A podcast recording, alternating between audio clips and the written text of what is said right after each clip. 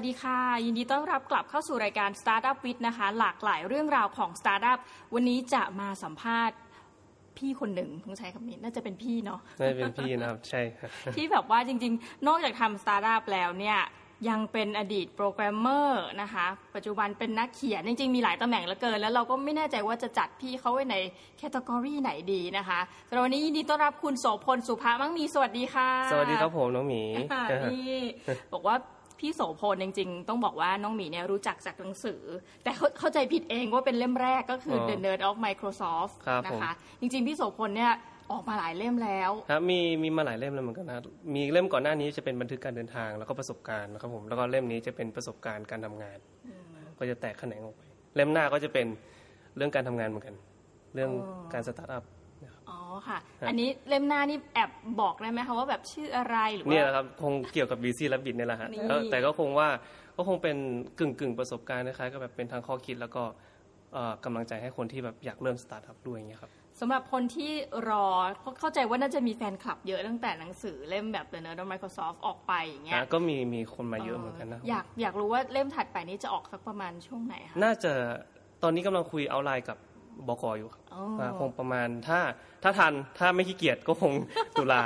แต่ถ้าขี้เกียจก็คงมีนาหน้าครับเอองานหนังสือหน้าอันนี้แบบแอบหลังไม่นิดนึง คือต้องบอกว่าน้องหมีเนี่ยเดินทางมาพบกับพี่โสพลนะฮะจริงๆพี่โสพลมีชื่อเล่นไหมคะไม่มีครับโอเคโสพลเลยครับโสพลถูกต้องคือคือแบบมาพบกับพี่โสพลเนี่ย ก็จริงๆวันนี้เป็นวันเสาร์แต่พี่โสพลยังทำงานอยู่ยังทำงานะะอยู่ครับถือเป็นซีอที่ทำงานตั้งแต่ต้นจดปลายน้ำเพราะว่าเมื่อกี้นั่งดูดฝุ่นให้น้องหมีใช่มานั่งสัมภาษณ์ทำทุกอย่างทำทุกอย่างโอ้โหคือเราแบบเก็บขยงขยะทำหมด เป็นครั้งแรกที่แบบมี CEO มานั่งดูดฝุ่นให้นะรู้สึกว่า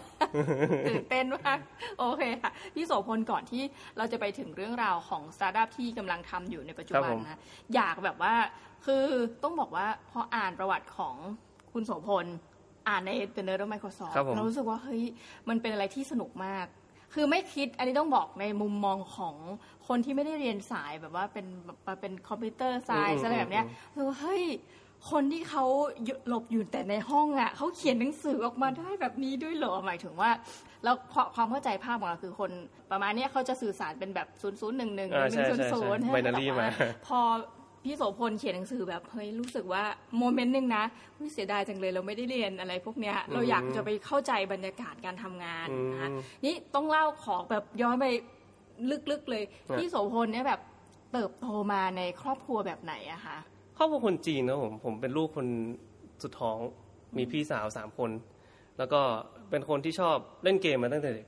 อ่าเล่นเกมมาตั้งแต่เด็กเล่นมาริโอเล่นซูเปอร์แฟมิคอมอะไรเงี้ยครับตั้งแต่ Super NES ก็คือเตี่ยก็จะซื้อไอ้พวกเครื่องเล่นเกมเนี่ย ผมก็อยู่บ้าน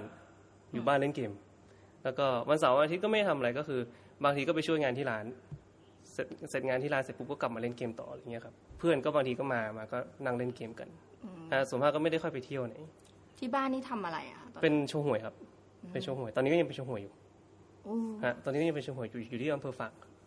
โอ้ไกลมากฮะประมาณร้อยกว่าโลร้อยห้าสิบโล ก็คือไปตอนนี้ก็ยังกลับฝางอยู่กลับฝางมาอยู่บ่อยโอ้จากแสดงว่าเติบโตมาก็คือโตมาที่ฝางเลยๆใช่ครับผมอยู่ในนั้นเลยครับตัวมาที่ฝางเลย แล้วแต่ว่าจากหนังสือ The Nerd of Microsoft อันนี้น้องหมีจะอิงตามนั้นแล้วนะอืมจากที่รู้จักพี่โสพลก็ครับคือว่าเฮ้ยอยู่ดีพี่โสพลก็ไปเรียนในวอชิงตันใช่ครับออตอนนั้นไปยังไงมายังไงคะจากก็บอกว่าเด็กที่เล่นเกมแฟมิคใช่อมอยู่คือตอนนั้นคืออยากคือมันมีความสนใจที่ว่าเฮ้ยอยากรู้ว่าเฮ้ยเขา เขาทำเกมยังไง เพราะว่าเราตัวเองเราชอบด้วยเนาะแล้วก็แบบรู้สึกว่าเฮ้ย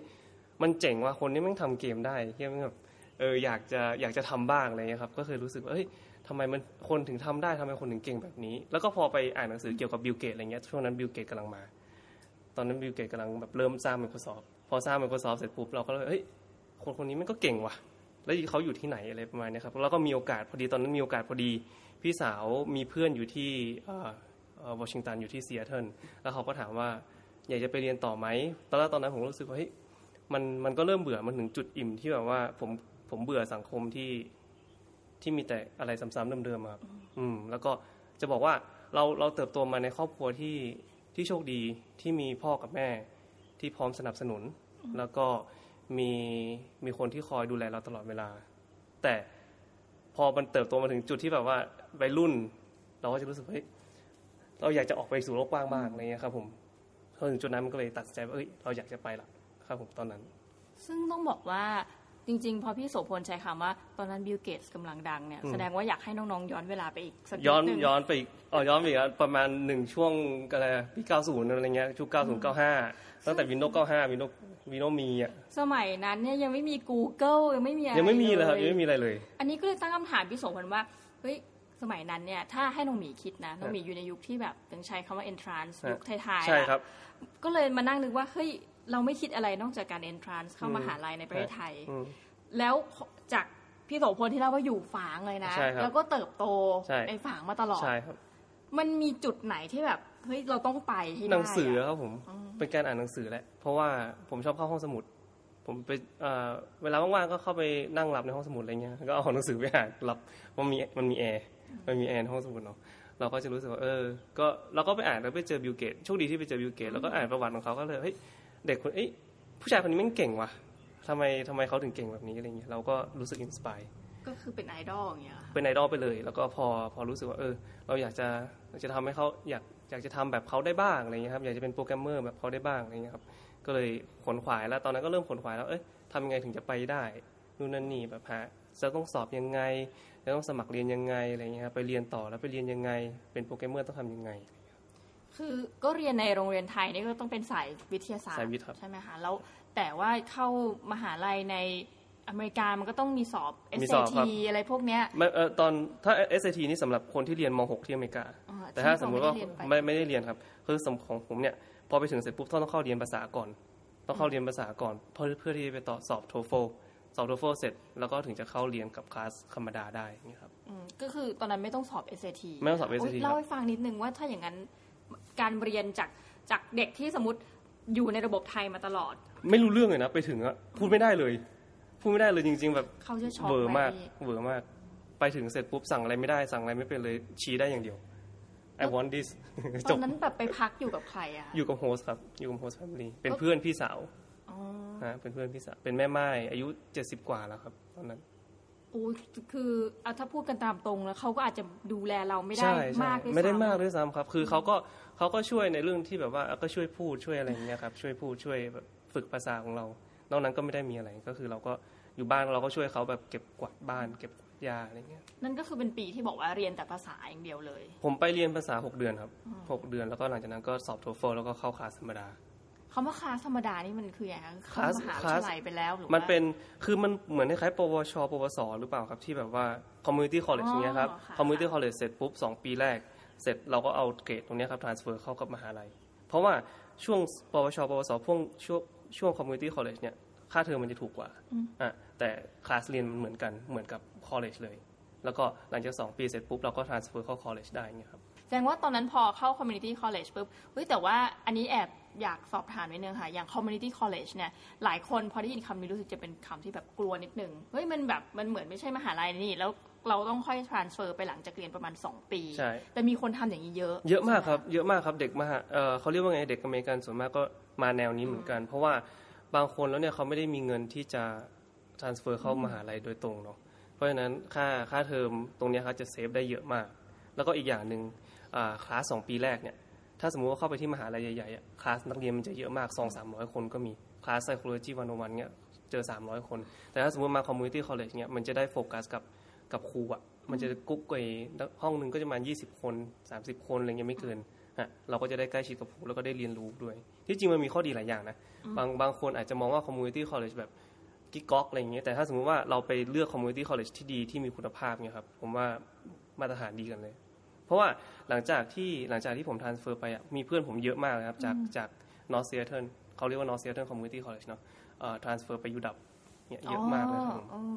เฮ้ยแต่รู้สึกว่าถ้าเป็นวิธีการเนี้ย จริง ๆหลายคนเคยทำเท่าที่เท่าที่พอรู้ฮะแล้วอย่างนี้คือ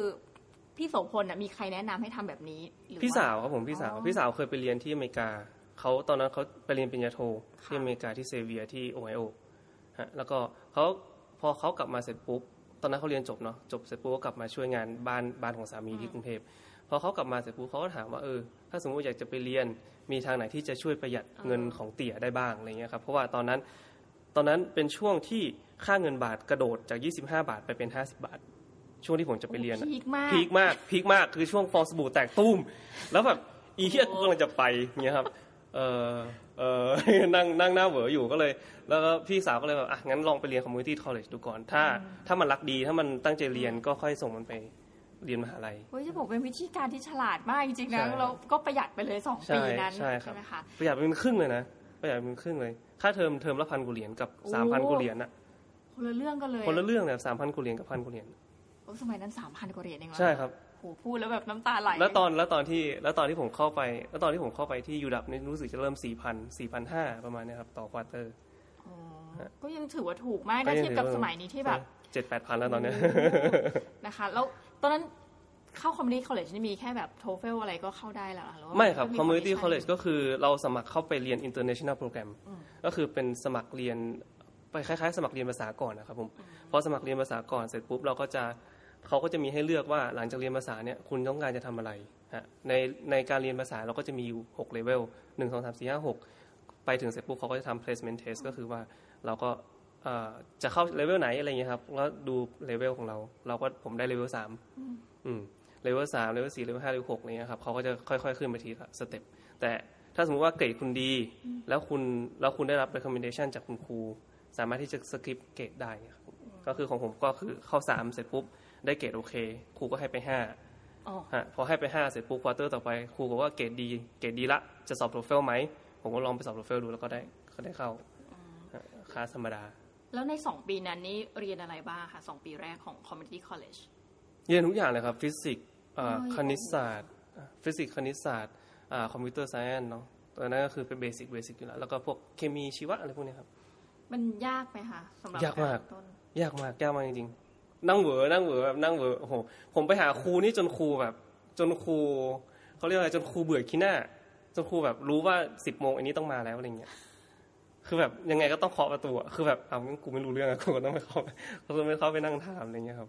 คือความยากของมันเนี่ยอยู่ที่เนื้อหาหรือว่าอยู่ที่ภาษา อยู่ที่ภาษาครับแรกอ๋อๆออยู่ที่ภาษาแรกๆแล้วก็พอพอมันพอมันภาษามาได้ปุ๊บอ่า เราก็จะเริ่มอ้าวคือมันก็มันก็จะอ๋อละพอมันอ๋อปุ๊บมันก็จะแบบ มันเหมือนแบบ eureka moment ที่แบบว่าเออเออกูเข้าใจละอะไรประมาณเนี้ยแต่ที่แน่ๆคือมันก็ไม่ใช่แบบฟิสิกส์ในระดับมปลายถูกไหมมันก็คือฟิใช่สิกส์แบฟิบสิกส์มหาลัยมหาลัยใช่ฟิสิกส์มหาลัยโหก็คือนึกภาพแทนไม่ออกอยากรู้นิดนึงว่าตอนนั้นแบบร้องไห้อะไรเงี้ยเยอะไหมอะไม่ร้องครับคือแค่หกหกเดือนแรกรู้สึกแบบกูอยากกลับบ้านมากแบบไม่ไหวแล้วอะไรเงี้ยครับ แต่ก็พอถึงพอถึงผ่านจุดนั้นมาว่าเฮ้ยเราเรา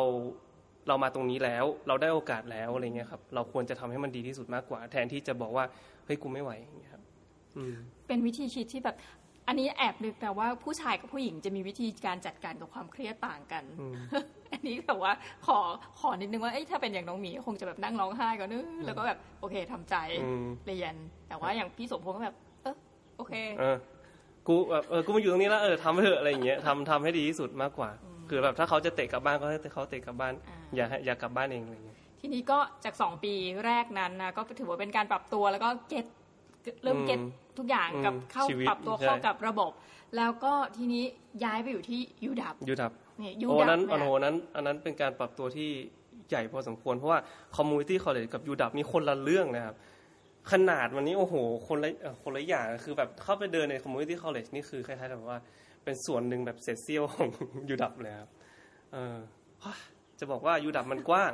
แล้วก็อ่าคู่แข่งมันเยอะ คู่แข่งอ่าคนที่ฉลาดฉลาดกว่าเราโอ้โหถ้าตอนที่ผมอยู่อ่าตอนที่ผมอยู่ community college เนี่ยโอ้โหเกรดแบบสามจุดเก้าเจ็ดตอน transfer สามจุดเก้าเจ็ดนี่ขนาดบอกว่าไม่รู้เรื่องไม่เลได้ยใช่เนี่ยครับนี่สามเก้าเจ็ดก็คือทำได้ คือทำได้คือ เพราะเพราะผมผมพยายามไงผมไปหาครูผมไปหาครูผมไปหาครูอะไรเงี้ยเอาจนเราเข้าใจอะอืมเออแล้วก็ พอปีสุดท้ายผมได้เป็นติวเตอร์ด้วยนะผมได้เป็นโอ้โหติวเตอร์ติวเตอร์ฟิสิกส์ติวเตอร์สุดยอดคณิตศาสตร์เอออะไรเงี้ยครับได้เป็นติวเตอร์ของของ community college ด้วย transfer ไปสามจุดเก้าเจ็ดไปถึงปุ๊บ quarter แรกสามจุดหนึ่งอะ ผมร่วงอะ แบบ โอ้มแบบคือแบบ ช็อกแบบช็อกช็อกซีเนม่าเลย คือตอนที่ได้อีเมลว่าเราได้เข้าไปเข้าไปเรียนเนาะคือการสมัครเข้า U-Dub เนี่ยมันเป็นเรื่องที่ที่ยากในระดับหนึ่งอยู่แล้ว เพราะว่ามันเป็นหนึ่งหนึ่งในห้า ของ computer science program ในในอเมริกาละการได้เข้าไปเรียน U-Dub ถือว่าถือว่าความสำเร็จผ่านไปแล้วครึ่งหนึ่ง แล้วก็ตอนนั้นผมรู้สึกว่าเฮ้ยโหโคตรโชคดีเลยว่ะได้เข้าเรียน U-Dub โอ้แต่พอเข้าไปเรียน U-Dub จริงๆแล้วโอ้ยไม่กูเข้ามาทำไมวะเนี่ยนี่ก่อนที่แบบว่าจะพูดว่าเอ๊ะ U-Dub คือคือมันเป็นชื่อย่อ U-Dub อ่า U-Dub ชื่อเต็มของมันก็คือ University of Washington นี่นะคะ ซึ่งอยู่ในรัฐวอชิงตัน ซึ่ง อย่าถ้าเกิดผู้ฟังฟังนะแอบอย่าเข้าใจผิดวอชิงตันเนี่ยจะอยู่เป็นแบบเขาเรียกว่าซ้ายบนซ้ายบนครับติดแวนคูเวอร์อ่าติดแวนคูเวอร์เรื่องหลายคนเนี่ยคือน้องหมีมีเพื่อนที่อยู่ตามรัฐเนี่ยเขาจะบอกว่าเขาเป็นคนแคนาดาเพราะเวลาเขาเกลียดเกลียดกันเมืองเขาบอกเขาไม่เขาไม่ใช่คนอเมริกันเขาเป็น Canadianแต่ว่าวอชิงตันดีซีเนี่ยจะอยู่อยู่อีอีกกฝั่งหนึ่งด้านหนึ่งคนละฝั่งอ่าครับอันนี้คนละต้องฝั่งเป็นความเข้าใจก่อน แต่ว่าครับ Microsoft Office Headquarter เนี่ยครับจะอยู่ในรัฐ วอชิงตัน Washington อันนี้ครับผมคือเราพูดถึงรัฐนะคะครับผมโอเคอะต่อค่ะ ทีนี้เข้าไปที่ยูดับแล้วบอกว่ามันยากมาก มันยากมากจุดหนึ่งก็เยอะนะ ใช่ ยากมากเพราะว่าจะบอกว่าหัวกะทิมารวมกันเลยอะเพราะมันหัวกะทิมารวมกัน แล้วก็พอเกรดมันเป็นแบบเบลเคิร์ฟเนาะ เพราะฉะนั้นเนี่ยมันจะเป็นค่าเฉลี่ย คนที่อยู่หัวหัวมันจะได้แบบสามจุดสามจุดหกสามจุดเจ็ดคือเขาไม่เขาไม่เกินนั้นอยู่แล้วอะคือหัวหัวสามจุดหกสามจุดเจ็ดนี่คือแบบสุดๆแล้วอะแล้วก็สามจุดหนึ่งนี่ก็คือ curve แล้วก็สองจุดปลายนะครับ ก็จะเป็นประมาณนั้น ซึ่งเราก็ถือว่าอยู่ในเกณฑ์ค่าเฉลี่ยไม่ได้แบบ ไม่ได้เลวร้ายอะไร แต่เราพอมันช็อก เพราะว่าเราเคยได้สูงสูงๆมาแล้ว แล้วก็อยู่ๆมาก็แบบ drop มาขนาดนี้เราก็รู้สึกว่าเฮ้ยแม่งเราโง่เปล่าวะอะไรเงี้ยครับแต่ก็ไม่ใช่เป็นอย่างนั้นคือพอพอมันพอมันผ่านไปถึงจุดหนึ่งพอมันปรับตัวได้เราก็เริ่มรู้สึกว่าอะโอเค มันก็จะอยู่ประมาณเนี้ยอืมเป็นคนปรับตัวเร็วกับทุกเออทุกใช่สถานการณ์มาก ตอนนั้นก็คือเรียนปริญญาตรีในด้านคอมพิวเตอร์ไซน์ครับคอมพิวเตอร์ไซน์เลยครับ แล้วสมัยนั้นคือต้อง ให้ทุกคนจินตนาการตามว่าอยู่ในปีพัน1990กว่าเออเออตอนที่เข้ายูดับได้อยู่สองพันสามครับ โอ้ฮะ2003 เป็น Google มายังยังครับตอนนั้นยังครับก็ยังยัง2004 2005โอสองเคพันห้ากำลังมา ตอนนั้นกำลังจะซื้อหุ้น Google เลยแล้วก็แบบรู้สึกเฮ้เฮ้ยยเป็นเพื่อนเป็นเพื่อนกับไอ้นั่นด้วยนะมาร์คซักเคอร์เบิร์กอะตอนที่ Facebook มาแรกๆอะ มาร์คซักเคอร์เบิร์กเขาจะส่งอีเมลแบบส่งเขาเรียกว่าไงส่งอินไว้อะส่งแบบส่งคอนเฟิร์มว่าเฮ้ยเราเป็นเพื่อนกันแล้วนะอะไรอย่างเงี้ยครับตอนนั้นเป็นเพื่อนมาร์คซักเคอร์เบิร์กด้วยที่จริงเราควรจะทักไปตอนนั้นนั่นน่ะสิแบบ Hi friend อะไรอย่างเงี้ยใช่ แต่ตอนนั้นคือเขาแบบเป็นเพื่อนกับทุกคนใน Facebook ไงอ๋อมาร์คซักเคอร์เบิร์กเป็นเพื่อนกับทุกคนใน Facebook ก็ถ้าถ้ามาเล่าตอนนี้ทีหลังก็เริ่มรู้สึกเป็นคนที่มีพฤติกรรมแปลกนะเออเอ้ยพวกเพื่อน5,000 friend ใช่ใช่อะไรอย่างเงี้ยโอเคก็ตลกดีอะแล้วตอนเรียนแบบ computer science เนี่ยคือ ถ้าเกิดมองจากมุมหนึ่งคนที่อยู่ไกลๆจากฝั่งเนี้ยเขาบอกว่าเฮ้ยเราสับสนระหว่าง วิทยาศาสตร์คอมอืมกับวิศวะคอมอืมแต่ว่าพี่โสพลเรียนวิทยาศาสตร์วิทยาศาสตร์คอมพิวเตอร์ใช่ครับ อันเนี้ยจะเน้นไปทางซอฟต์แวร์จะเน้นไปทางซอฟต์แวร์จะเน้นไปทางเป็นโปรแกรมเมอร์เขียนซอฟต์แวร์วิศวอ่าถ้าเป็นพวกวิศวกรรมคอมพิวเตอร์อะไรเงี้ยก็จะมีฮาร์ดแวร์เข้ามาเสริมเป็นเป็นพวกฮาร์ดแวร์เข้ามามากกว่าเห็นไหมจะเริ่มเป็นสับศูนย์หนึ่งแล้วอืมนะไม่ครับก็คือจะมีฮาร์ดแวร์เข้ามาเพิ่มฮะ แค่นั้นประมาณนั้นแยกๆง่ายก็คือเพื่อเป็นการวิศวกรรมนั่นแหละใช่แต่ครับอันนี้ก็คือจะเรียนเรื่องแบบการ programming อย่างเดียวใช่เพราะฉะนั้นตอนที่บรรยากาศอยู่ใน U-Dub ซึ่งเราก็จะรู้กันแล้วว่ามันเป็นมหาลัยที่แบบเข้ายากแล้วก็ เป็นที่ที่มีการแข่งขันสูงๆใช่ครับ วิธีการเรียนคอมพิวเตอร์ไซน์ในสมัยนั้นที่บอกว่าประมาณปีอืม2003 ซึ่งเป็นยุคก่อนที่จะมี Google ใช่จำได้ว่าสมัยนั้นน่ะเรามีพวกเว็บ directory ขายเนาะแบบเออต้องต้องจำว่าเข้าสนุก .com ยังไง อะไรสมัยนั้นอะพันทิว .com ยาฮูโอ้โหแล้วมัน โทษนะคะ ตอนนั้นเรียนโปรแกรมอะไรยังไงบ้างคะสมัยนั้น ตอนนั้นมีภาษา C++,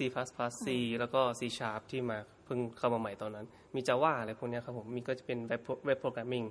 แล้วก็จะมีพวก software programming ที่ที่หลักๆ ก็คือเป็นซอฟต์แวร์ที่เขาลงใน Windows อะไรพวกเนี้ยครับสมัยก่อนตอนนั้น ยังไม่มีพวกแบบ mobile application อะไรพวกนี้เนาะคือไม่ถ้าเกิดไม่มีมาเลยพูดตอนมีคนมาพูดคำเนี้ยตอนนั้นก็คือ ทุกคนจะเลยงงฮะคือ mobile application คืออะไร คือตอนนั้นคือยังไม่มีแพลตฟอร์มที่ที่สามารถจะรองรับ mobile application ได้ฮะแต่ตอนนี้ก็คือมันก็มันก็พัฒนาไปเรื่อยๆเนาะอย่างตอนนี้ผมก็ติดตามข่าวอยู่ว่าเออ ต่อไปมันจะเป็นยังไงอะไรเงี้ยตอนคือตอนนี้ก็คือทุกอย่างเป็น mobile หมดแล้วฮะแล้วก็พวกเกมพวกอะไรพวกนี้เขาก็จะไม่เน้นเป็นแผ่นซีดีหรือว่าแผ่นดีวดีแล้วเขาจะเป็นทำบนคลาวด์แล้วก็ทำเป็นโหลดเอาอะไรเงี้ยครับเพื่อป้องกันการการแฮก พูดถึงเรื่องการศึกษาเนี่ยมันก็ดูเป็นอะไรที่น่ากลัวเหมือนกันนะ คือว่าถ้าเกิดเราจบมาในยุคนั้นน่ะ แล้วเราไม่พัฒนาตัวเองใช่ต่อครับอะคือเราก็จะมีแต่ภาษาใช่ครับ C เพราะฉะนั้นเยจะบอกว่าตอนที่ผมเริ่มทำงานที่ Microsoft เนี่ย มีคนที่จบเป็นโปรแกรมเมอร์มาแล้ว 30-40 ปีก็มี แต่คือ Microsoft มันดีตรงที่ว่าเขาจะให้พนักงานเนี่ยเข้าไปเรียนเรื่อยๆ เขาจะมีคลาสให้เข้าไปเรียน คลาสเข้าไปเรียน เขาจะเข้าให้เข้าแบบ ให้เขาจะส่งมาเลยว่าตอนนี้มีคลาสตรงนี้เปิดนะตรงนี้มีคลาสตรงนี้เปิดนะหรือไม่ก็แบบว่าถ้าเอ่อพนักงานต้องการจะไปเรียนปริญญาโทปริญญาตรีหรือไปสาขาไหนต่อสาขาไหนเพิ่มเนี่ยครับเขาก็จะเขาเรียกว่าไปคุยกับหัวหน้าว่าเออสมมติว่าเราสามารถที่จะจัดเวลาได้ไหมผมจะไปเรียนวันเสาร์วันอาทิตย์เนี่ยครับอะไรเงี้ยครับก็หัวหน้าเขาก็จะจัดเวลาให้ว่าเออคนคนนี้อยากจะไปเรียนนะอะไรเงี้ยครับก็จะไปคุยกับหัวหน้าแล้วก็จัดเวลาให้กับพนักงานแต่ละคน คือสนับสนุนให้เรียนต่อครับ อืมเพราะว่ามันเป็นงานที่ต้องพัฒนาตลอด ทีนี้เราก็จะเริ่มไปถึงหนังสือเรื่อง The Nerd of Microsoft แล้วนะคะเพราะว่าจากหนังสือนี้แบบตอนอ่านประทับใจมาก และอ่านด้วยในเวลารวดเร็วจริง ๆ นี่ในฐานะคนที่ไม่ได้เรียนอะไรแบบนี้นะเขาบอกว่าพี่โสพลเนี่ย มันมีงานเป็น job fair ครับในมหาลัยใช่ถูกไหมคะแล้วก็มี Microsoft มารับ ซึ่งเราเฮ้ยขอโทษนะ เราจินตนาการไม่ออกจริงแบบนึกถึงสมัยเนี้ยถ้าเรียนจบมหาลัยในไทยแล้วแบบจะมี Google มาเปิดเออเออเออมารับอะไรเงี้ยคือแบบมันต้องตื่นเต้นมาก ผมไม่รู้ว่ามหาลัยในเมืองไทยเขาเขามีจ็อบแฟร์หรือเปล่า มีแต่ไม่ไม่เวอร์ขนาดไม่ไม่เวอร์แบบก็จะเป็นบริษัทที่เราเอ่อ SCG อะไรทั่วไปอย่างเงี้ยอ่าอ่าแต่ถ้าแบบเฮ้ย Google มาเลยคงตื่นเต้น ตอนนี้ก็อาจจะมีแล้วมั้งครับเพราะว่าตอน Google ก็เพิ่งมาเปิดปะอ่าออฟฟิศอาจจะมีใหม่อาอาจจจะจะมีมีฮะ ในในมหาลัยดังๆใหญ่ๆฮะก็มันก็เป็นประสบการณ์ที่ดีเรา พอเราได้ไปอยู่ที่จุดที่ว่าเราได้ทำงานที่ Microsoft แล้ว แล้วเรากลับไปมหาลัยตัวเอง แล้วเราไป recruit คนอื่นอะไรอย่างเงี้ยครับมันก็รู้สึกแบบเฮ้ยเหมือนแบบเดจาวูอะเฮ้ยแม่งกูก็อยู่ตรงนี้มาก่อนอะไรอย่างเงี้ยครับคือแค่อยู่คนละฝั่งเออแค่อยู่คนละฝั่งของโต๊ะแค่นั้นเองแล้วเราก็เข้าใจเขาว่า เอ้ยน้องเขาก็ตื่นเต้นเนาะเวลาบางคนแบบตอบตอบตะกุกตะกักแบบถามที่จริงบางคำถามง่ายมาก แล้วก็บางคนก็แบบแม่งตื่นเต้นไงแบบเอ้ยอึกกึกกึกกึกอะไรเงี้ยแบบเออก็กลายเป็นแบบไม่ผ่านไปจะรู้คือมาตอนเนี้ยได้คำตอบว่าพี่โสพลเนี่ยมีคุณบิลเกตส์เป็นไอดอลอ่าแต่ว่าตอนนั้นน่ะคืออยากทำงานที่ Microsoft หรือเปล่าคะตอนนั้นเหรอครับ ที่จริง Microsoft เป็นเป็นเป้าหมายหลักเนาะก็มีมีไอไปสัมภาษณ์กับ Amazon ด้วย มีสัมเอ่อแล้วก็ตอนที่ออกจาก Microsoft ก็มีจะไปสัมภาษณ์กับ Google โอ้คือเพราะว่าตอนที่จอบจาก Microsoft เนี่ยอา ตอนที่แม่ไม่สบายเนาะผมก็อ่าได้อีเมลจาก Google มาว่าขอขอเรียกสัมภาษณ์มี Facebook มาขอเรียกสัมภาษณ์อะไรเงี้ยครับเพราะว่าตอนนั้นมันเป็นงานที่ผมทำอะครับมันเป็นเขาเรียกว่าไงเป็นความต้องการของตลาดอยู่แล้วเออเป็นออนไลน์ advertising เนาะออนไลน์ advertising เพราะฉะนั้น Google ก็มา Facebook ก็มากำลังกำลังแข่งกันเลย แล้วก็ผมออกพอดี พอผมออกเสร็จปุ๊บก็มีจดหมายอีเมลมาขอเรียกสัมภาษณ์แต่ผมก็บอกว่าจะกลับเมืองไทยอะไรเงี้ยอืม คือต้องบอกว่าหนังสือเล่มนี้ยอยากให้ท่านผู้ฟังนะ คือจริงๆนี่ต้องมีแบบประทับใจจริงขอบอก อยากให้ท่านผู้ฟังนะไปตามแล้วไปอ่านดู แล้วจะรู้สึกว่าเฮ้ยการสัมภาษณ์งานของพี่โสพลที่ Microsoft เนี่ย อันนี้แอบสปอยได้ไหมของหนังสือนะไม่ถึงสิบเปอร์เซ็นไม่ผิดกฎหมายนะคือต้องเล่าว่าพี่โสพลเหมือนมีวิธีการเขียนที่แบบเอ้าเราอ่านปุ๊บต้องเล่าว่าตอนที่สมัคร Microsoft ก็ นั่งรถเมย์ใช่ไหมใช่ครัคะ บแล้วไปเจอกับลุงคนหนึ่งใช่ซึ่งครับ ก็คุยถึงเรื่องการการสมัครงานทำงาน ใช่ครับปรากฏตอนหลังเฉลยว่าลุงคนนี้คือหัวหน้า ใช่ คือเขาไม่ได้ปลอมตัวมาไม่ได้เนะปลอมตัวมาคือพอดีว่าเขานั่เขางรถสยนั่งรถสายนั้นอยู่แล้ว แล้วก็พอดีว่าผมก็ไปนั่งตรงนั้น แล้วก็ได้ได้นั่งคุยกันอย่างงี้ใช่เพราะว่าคนที่ซีแอตเทิลเนี่ยจะเป็นคนที่เขาเรียกว่าไง friendly เนาะแล้วก็เวลานั่งเขาก็จะคุยกันเออนู่นนั่นนี่อะไรเงี้ยอากาศเป็นยังไงดีเนาะอะไรนู่นนั่นนี่ครับก็แบบเออไปทำอะไรดาวเทาอะไรเงี้ยครับซื้ออะไรเหรอตอนนี้มีอะไรเปิดใหม่นู่นนี่ครับ เขาก็จะคุยกันไปเรื่อย ตลกดีนะ มันมันใช่มันเป็นวัฒนธรรมที่ผมแบบตอนไปแรกๆแล้วแบบ เออเออเดี๋ยวนะผมผมจะคุยอะไรเหรออะไรเงี้ยแล้วคุณเป็นใครอย่างเงี้ยครับแต่ตอนแรกๆก็จะเวอร์ๆหน่อยแต่ก็พอปรับตัวได้มันก็รู้สึกดี รู้สึกว่าทุกคนก็ friendly แล้วก็เออ คือต้องนึกถึงบรรยากาศของซีแอตเทิลในแง่ว่าเขาเป็นเมืองที่มีความมีความ green ใช่ไหมีความคะ green มาก แล้วก็ในนั้นมีสิ่งดังๆ เยอะแยะมากมายซีแอตเทิลมี Pike Place Pike Place เป็น Market ตลาดใช่แบบตลาดสดโอ้โหที่ใหญ่แล้วก็ดังมากอืมแล้วก็มีทำพวกรายการเรียลลิตี้อะไรก็มี base ในซีแอตเทิลก็มีนะคะ The Real World มั้งโอ้โหสมัยนั้นนานอันนั้นอะไร Grey's Anatomy มีป่ะ Grey's Anatomy มีก็ base ในซีแอตเทิลนี่ซีแอตเทิลอืมแอบไม่ได้ดูรายการเอ้ยไม่ได้ดูอันนี้แล้วก็มีเอ่อ Starbucks เออใช่สตาร์บัคเริ่มที่ที่ Pike Place เหมือนกันดังเยอะนะเนี่ยที่เนี่ยใช่ไหมคะแล้วยังไม่พอรู้จักเลยสตาร์บัคตอนที่สมัยนั้นเนอะใช่ครับตอนที่ผมไปก็มีคนว่ามีคนที่มหาลัยบอกว่าโอ้ย proud คล้ายๆกับ proud เนาะเออฉันทำงานเป็นบาริสต้าที่สตาร์บัคด้วยแหละ ทุกคน เออไม่คนคนที่แบบคนอื่นคนที่คนที่พูดไงแล้วก็แบบแล้วผมก็แบบฮะสตาร์บัคคืออะไรเหรอแล้วอะไรเงี้ยแบบแล้วแล้วมันก็แบบทำหน้า เฮ้ย you don't know Starbucks อะไรเงี้ยผมก็เออ I don't know เป็นความเออเป็นเป็นใครวะแล้วแบบ I don't know Star ก็คือแบบแล้วผมก็เลยเออ แล้วไปได้กินก็เลยรู้สึกว่าแอะไม่เห็นอร่อยเลย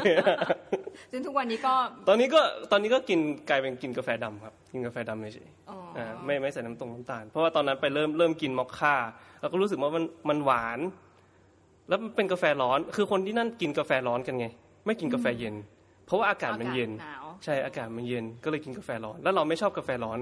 แล้วเราไปกินก็เลยรู้สึกว่าเอ๊ะคนกินเข้าไปได้ไงวะเนี่ยหวานหวานๆอุ่นๆอะไรเงี้ยครับเหมือนเหมือนนมช็อกโกแลตอะเออ ก็เลยแบบเออไม่ค่อยชอบเท่าไหร่ฟังแล้วสตาร์บัคเสียหน้ามากเออเออตอนนั้นจากคนแต่แต่ที่แต่หลังจากนั้นก็ก็กินมาเรื่อยๆก็กินมาเรื่อยๆก็มีโอกาสก็กิน แต่ก็ที่นั่นก็มีซี a อ t เทิลเบสที่อร่อยอ่าแล้วก็ Tully's Tully's ก็อร่อยอืมก็เป็นแบรนด์ local ใช่ครับของเขานะคะทีนี้ตอน สมัครที่ Microsoft เนี่ย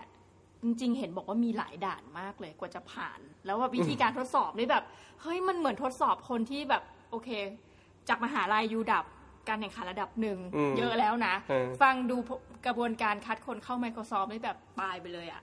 มันเป็นมันเป็นการคัดคนเข้าของแต่ละทีมครับผมแต่ละทีมก็จะมีการคัดเข้าที่ต่างกัน แล้วแต่ว่าหัวหน้าเขาจะจะสั่งยังไงฮะอย่างของผมมันก็จะทรหดหน่อยนึงแต่ก็ พอเข้ามาเสร็จปุ๊บทุกคนก็จะเป็นเฟรนลี่แล้วคือมันมันเป็นการเรียนรู้รู้จักกัน โดยที่ไม่ได้เป็นการลุมผู้สัมภาษณ์อะคือผมเคยผมเคยได้ฟังเพื่อนคนหนึงบอกว่าเคยไปสัมภาษณ์ที่หนึ่งแล้วแบบเจอรุมสี่ห้าคนนั่งอยู่ที่โต๊ะอะไรอย่างเงี้ยครับแล้วเขาก็รู้สึกกดดัน แล้วมันก็มันก็ไม่ได้เป็นผลดีฮะอย่างหัวหน้าของผมตอนนั้นเขาก็รู้สึกว่าถ้าทำแบบนั้นเนี่ยมันมันไม่ได้รู้จักคนที่คนที่มาสัมภาษณ์จริง ๆ แทนที่จะแบบใช้เวลากับเขาเยอะๆ คนหนึ่งอาจจะแบบครึ่งวัน คนหนึ่งอาจจะครึ่งวันอะไรเงี้ยให้ให้เรียนรู้ว่าคนคนคนนี้มีวิธีการกระบวนการคิดยังไง มีวิธีการแก้ปัญหายังไงอย่างนี้จะดีกว่า เพราะว่าในระดับหนึ่งแล้วถ้าสมมติว่าผ่านยูดับมาได้ ก็คือยูดับเป็นตัวกรองที่ดีอยู่แล้ว ถ้าผ่านยูดับมาได้ปุ๊บคุณก็พอจะแน่ใจได้แล้วว่าคนเนี้ย มีมีหลักวิชาการที่ดี มีการแก้ปัญหาที่โอเคอะไรเงี้ยครับผมมันเป็นตัวกรองที่โอเคอยู่แล้ว เพราะฉะนั้นเราต้องทำให้ผู้ที่มาสมัครเนี่ยรู้สึกแบบ comfortable มากที่สุด แล้วก็ให้เขารู้สึกว่าเออเอ่อสามารถที่จะเป็นตัวของเขาเองในการทำงานเนี่ยครับก็คือ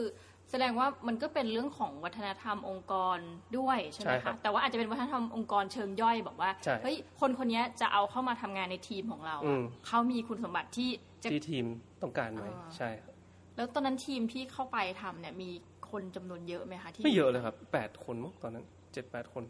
อ๋อเล็กๆเองครับเพราะว่าแต่ละทีมมันก็จะเป็นทีมย่อยอย่างเงี้ยครับแล้วก็มันจะมีทีมใหญ่ มันก็จะย่อยๆๆๆแล้วเสร็จปุ๊บก็จะเป็นทีมใหญ่อืมหกเจ็ดคนแปดคนบางคนก็สิบฮะอย่างทีมที่ผมไปทำอีกอันนึงก็แปดคนประมาณเนี้ยครับ ทีนี้พอพูดถึงเรื่องของการเข้ามาทำงานที่ Microsoft อันเนี้ย คือต้องบอกตามตรงน้องหมีนึกไม่ออก แต่ถ้านึกออกแบบ Google คืออุ้ยมีอาหารฟรีเลี้ยง แล้วก็แบบวันนี้อยากจะไปเพราะ Google ที่ซิลิคอนแวลเลย์นี่มันใหญ่มากใช่ใช่ไหมใช่ครัคะบอุ้ยเราจะไปโรงอาหารไหนดีอืมทีเนี้ยพอนึกถึง Microsoft เราก็เข้าใจว่าแม้กระทั่งในยุค 2003 ก็จะมีคนทำงานเยอะมากใช่ถูกครับไหมคะอยากรู้ว่าหลายหมื่นเฮ้ยคนเขามีแบบสวัสดิการอะไรมั่ง มีที่ที่ผมชอบชอบเลยก็คือเป็นเป็นยิมยิมอ๋อยิมฟรีเนาะที่แบบเข้าได้ แล้วก็จะมีอาหารเช้าก็มีเครื่องดื่ม ที่แบบหยิบได้ตลอดอะไรเงี้ยครับผมเครื่องดื่มโอ้โซดาทุกอย่างฟินมากเออเลยแบบก็คือมีอาหารเช้ามีเบเกิลมีอะไรเงี้ยครับเขาก็จะมีแจกตลอดเรื่อยๆครับแสดงว่าเขาพยายามที่จะคือวิธีการคิดน่าจะคล้ายกันคือพยายามทำให้คนที่ทำงานรู้สึกว่าไม่ต้องเดินไม่ต้องทางไปไปไหไหนนใช่ครับเพื่ก็อมีห้องเป็นสความมุดมีเขาเรียกว่าไงมีโต๊ะบิลเลียด มีห้อง play โอ้มีห้องห้องเล่น Xbox ที่แบบมีจอแบบร้อยนิ้วอย่างเงี้ยเราก็นั่งเล่นกันไปอย่างเงี้ยโต๊ะปิงปองอย่างเงี้ยสนุกก็คือ เวลาเครียดๆก็จะชวนเพื่อนเอ้ยไปเล่นปิงปองกันเนี่ยก็ขึ้นไปตบปิงปองก็ตุ๊บตุ๊บตุ๊บตุ๊บตุ๊บอะโอเคสักครึ่งชั่วโมงเสร็จปุ๊บก็ลงไปนั่งเขียนโค้ดต่อนี่แสดงว่ามันเป็นการทำงานในบริษัทใหญ่ แต่ว่ามีลักษณะการทำงานที่เป็นแบบสตาร์ทอัพอยู่เพราะมีการแบ่งทีม ใช่ แล้วทีมนี้แข่งกันเองด้วยไหมคะ ทีมเอ่อจะบอกว่าแข่งกันเองไหมก็มีบ้างครับผมก็คือมีบ้างในการที่แบบจะทำผลงานเนาะแต่คือ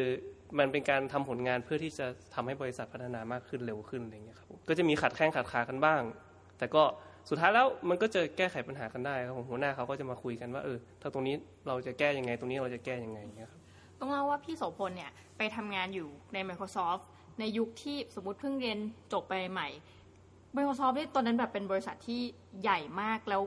มีคู่แข่งแบบอย่าง Google Facebook เนี่ยค่อย ๆ ทยอยขึ้นใช่มาก็เนี่ยแต่ว่าเขาเขาเห็นเทรนด์ไหมคะใน Microsoft ว่าสองอันเนี้ยหรืออย่างอื่นบริษัทอื่นๆเนี่ยกำลัง น่ากลัวใช่ครับเป็นภัยต่อ Microsoft ใช่เขาเห็นเทรนด์ตรงนั้นก็คือตอนที่ Google ซื้อ Double Click อ่าแล้วก็ Microsoft ซื้อ Aquantic ก็คือตอนนั้น Microsoft รู้แล้วแหละว่าต่อไปอะออนไลน์ Advertising ก็คืออนาคต ซึ่งเขาก็ต้องกระโดดเข้ามาในสนามอันนี้ ไม่ว่ายังไงก็ตามเลยครับเขาก็เลยตัดสินใจซื้อ Aquantic แล้วก็ตอนนั้นก็เลยเริ่มมีออนไลน์ Advertising โดย Bing Bing.com ฮะแล้วก็เริ่มมี Search Engine ของตัวเองขึ้นมา ไม่งั้นก็ตามคนอื่นไม่ทัน เพราะว่า คนเริ่มคนเริ่มไม่ใช้ msn.com คือ msn.com กำลังตกเทรน yahoo.com กำลังตกเทรน Google กำลังมา Microsoft ก็เลยต้องปรับปรับตัวเองเปลี่ยนเปลี่ยนจาก msn.com ที่มีหน้าข่าวเยอะๆ เต็มๆ ถ้ายังเข้าไปดูก็ยังเกิดทันค่ะเกิดก็ทันเออก็ยังเป็นก็ยังเป็นอย่างนั้นอยู่นะ ที่แบบเข้าไปแล้วก็จะโอ้โหมีอะไรก็ไม่รู้เยอะแยะอ๋อออากาศนู่นนั่นนี่แบบข่าวสารเต็มไปหมดแล้วก็แบบเลือกไม่ถูกเนี่ยพอ Google มาเสร็จปุ๊บหน้า Google มีแค่ Search Bar อยากรู้อะไรก็เสิร์ช คือแอบสงสัยนิดนึงอย่างแบบ Microsoft ว่า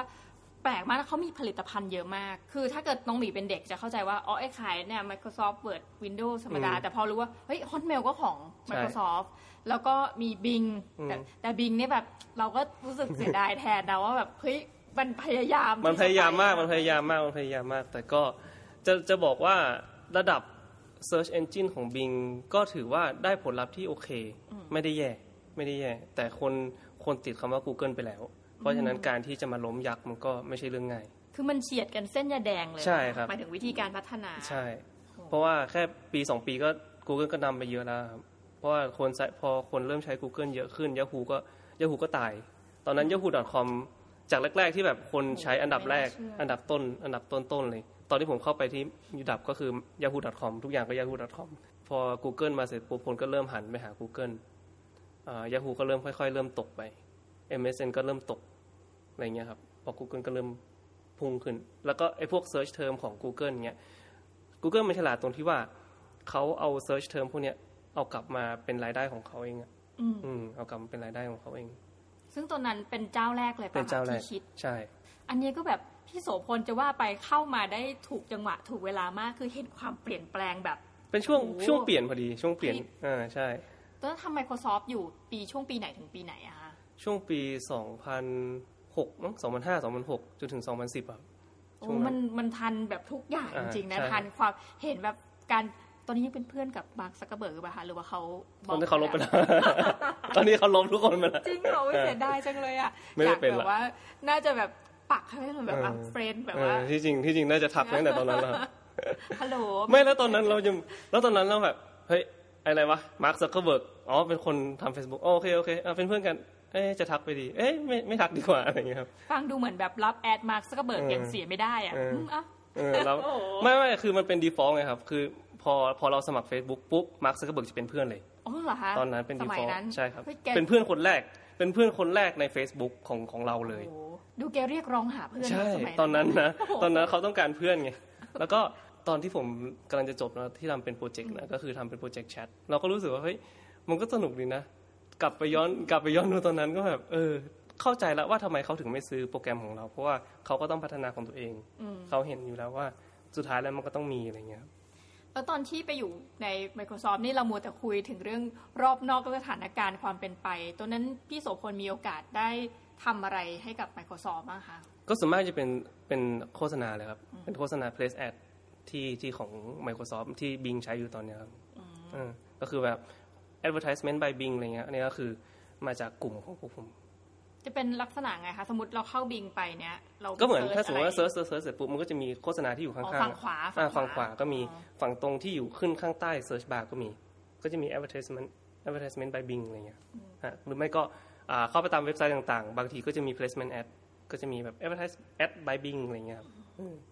ก็คือตอนนั้นอยากรู้ว่าที่บอกว่าเป็นทีม 8 คนนี่คือ เป็น8คนที่ทำเฉพาะเรื่องนี้เลย ครับก็คือตอนนั้นเราเน้นในเรื่องวิดีโอแอดอ่าวิดีโอแอดก็คืออ่าเราอยากจะสร้างโฆษณาที่เป็นขั้นกลางเหมือนของ YouTube นะทำตอนเนี้ย ตอนนั้นมันยังไม่มีเออใช่ ตอนนั้นมันยังไม่มีนะโอ้โหตอนนั้นมันยังไม่มี แล้วตอนเนี้ยคือทุกมันมีทุกอย่างอะทุกอย่างทุกอย่างมีหมด เพราะฉะนั้นตอนนั้นที่เราเข้ามาก็คือเป็นวิดีโอแอดก็คือเป็นเป็น placement ที่อยู่ระหว่างขั้นกลางวิดีโอ ต้นวิดีโอปลายวิดีโอกี่กี่วินาที เราก็เราก็ดูแบบ ความสัมพันธ์ของวิดีโอกับโฆษณาว่าอ่าโฆษณาเป็นอะไรอะไรอย่างเงี้ยครับอย่างเช่นแบบเป็น trailer หนังของแจ็คกี้ชานก็อาจจะมีแบบโฆษณาของร้านอาหารจีนอืมอืมใช่ก็คือทุกอย่างมันต้องสอดคล้องกันว่า โฆษณาที่เข้ามาโฆษณาที่แสดงมันต้องสอดคล้องกับ content ที่แสดงอยู่ในเวลานั้น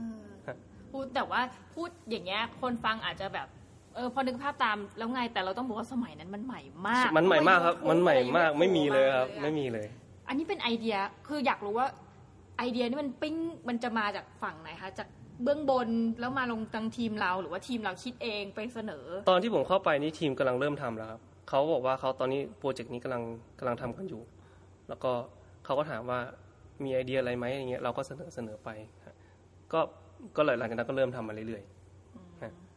แล้วแต่เสียดายมากเลยอะตอนที่ชีวิตพอแบบอ่านไปแล้ว คือตอนจบของเรื่องเนี่ยเหมือนนิยาย นิยายแบบจะเรียกว่าไงดีนะแบบๆก็แฮปปี้เอนดิ้งนะก็แฮปปี้เอนดิ้ง ending แฮปปี้เอนดิ้งนะแบบว่า เราก็จะรู้สึกว่า เฮ้ย ถ้าเกิด what if อืมอันนี้แอบคิดแทนว่าเฮ้ยอืมถ้าพี่โสพลยังอยู่ที่ Microsoft ต่ออืมมันจะเป็นอย่างไรจะอเป็นย่างยังไรไงใช่เพื่อนผมก็ยังไอยู่ เพื่อนผมก็ยังอยู่ตรงนั้นก็คุยกันอยู่ เป็นยังไงเขาก็ย้ายทีมไปหมดละแต่เรารู้สึกแอบแอบได้บอกว่า happy ending แต่ก็แบบทั้งทีมก็มีแตกมีถูกคนถูกไล่ออกด้วยมีครับเฮ้มียอันเนี้ยแบบอย่างที่บอกจริงว่า คือถ้าเกิดทำงานในประเทศไทยเนี่ยน้องหมีรู้สึกนิดนึงนะว่า เรายังมีความมั่นคงอะไรบางอย่างถึงแม้ว่าเราจะทำงานห่วยแตกอันนี้พูดตามตรงแต่แบบว่า มีคนบางบางทีเขาแนะนำกันว่าเฮ้ยอยู่ไปเหอะอืมนานอืมถ้าเราไม่แบบช่อโกง ช่อราดบังหลวงเนี่ยอืมของทำอะไรพังเขาก็ไม่ว่าหรอกอืมอย่างเงี้ยอืมแต่ว่าอย่าง Microsoft เนี่ย ฟังดูแล้วมันก็โหดร้ายเหมือนกันกับกระบวนการที่เขาแบบเขาใหญ่ คือเขาเป็นบริษัทใหญ่ แล้วก็เขาเป็นบริษัทที่อยู่ในตลาดหุ้นเพ ราะฉะนั้นผลเขาเรียกว่าไงอะ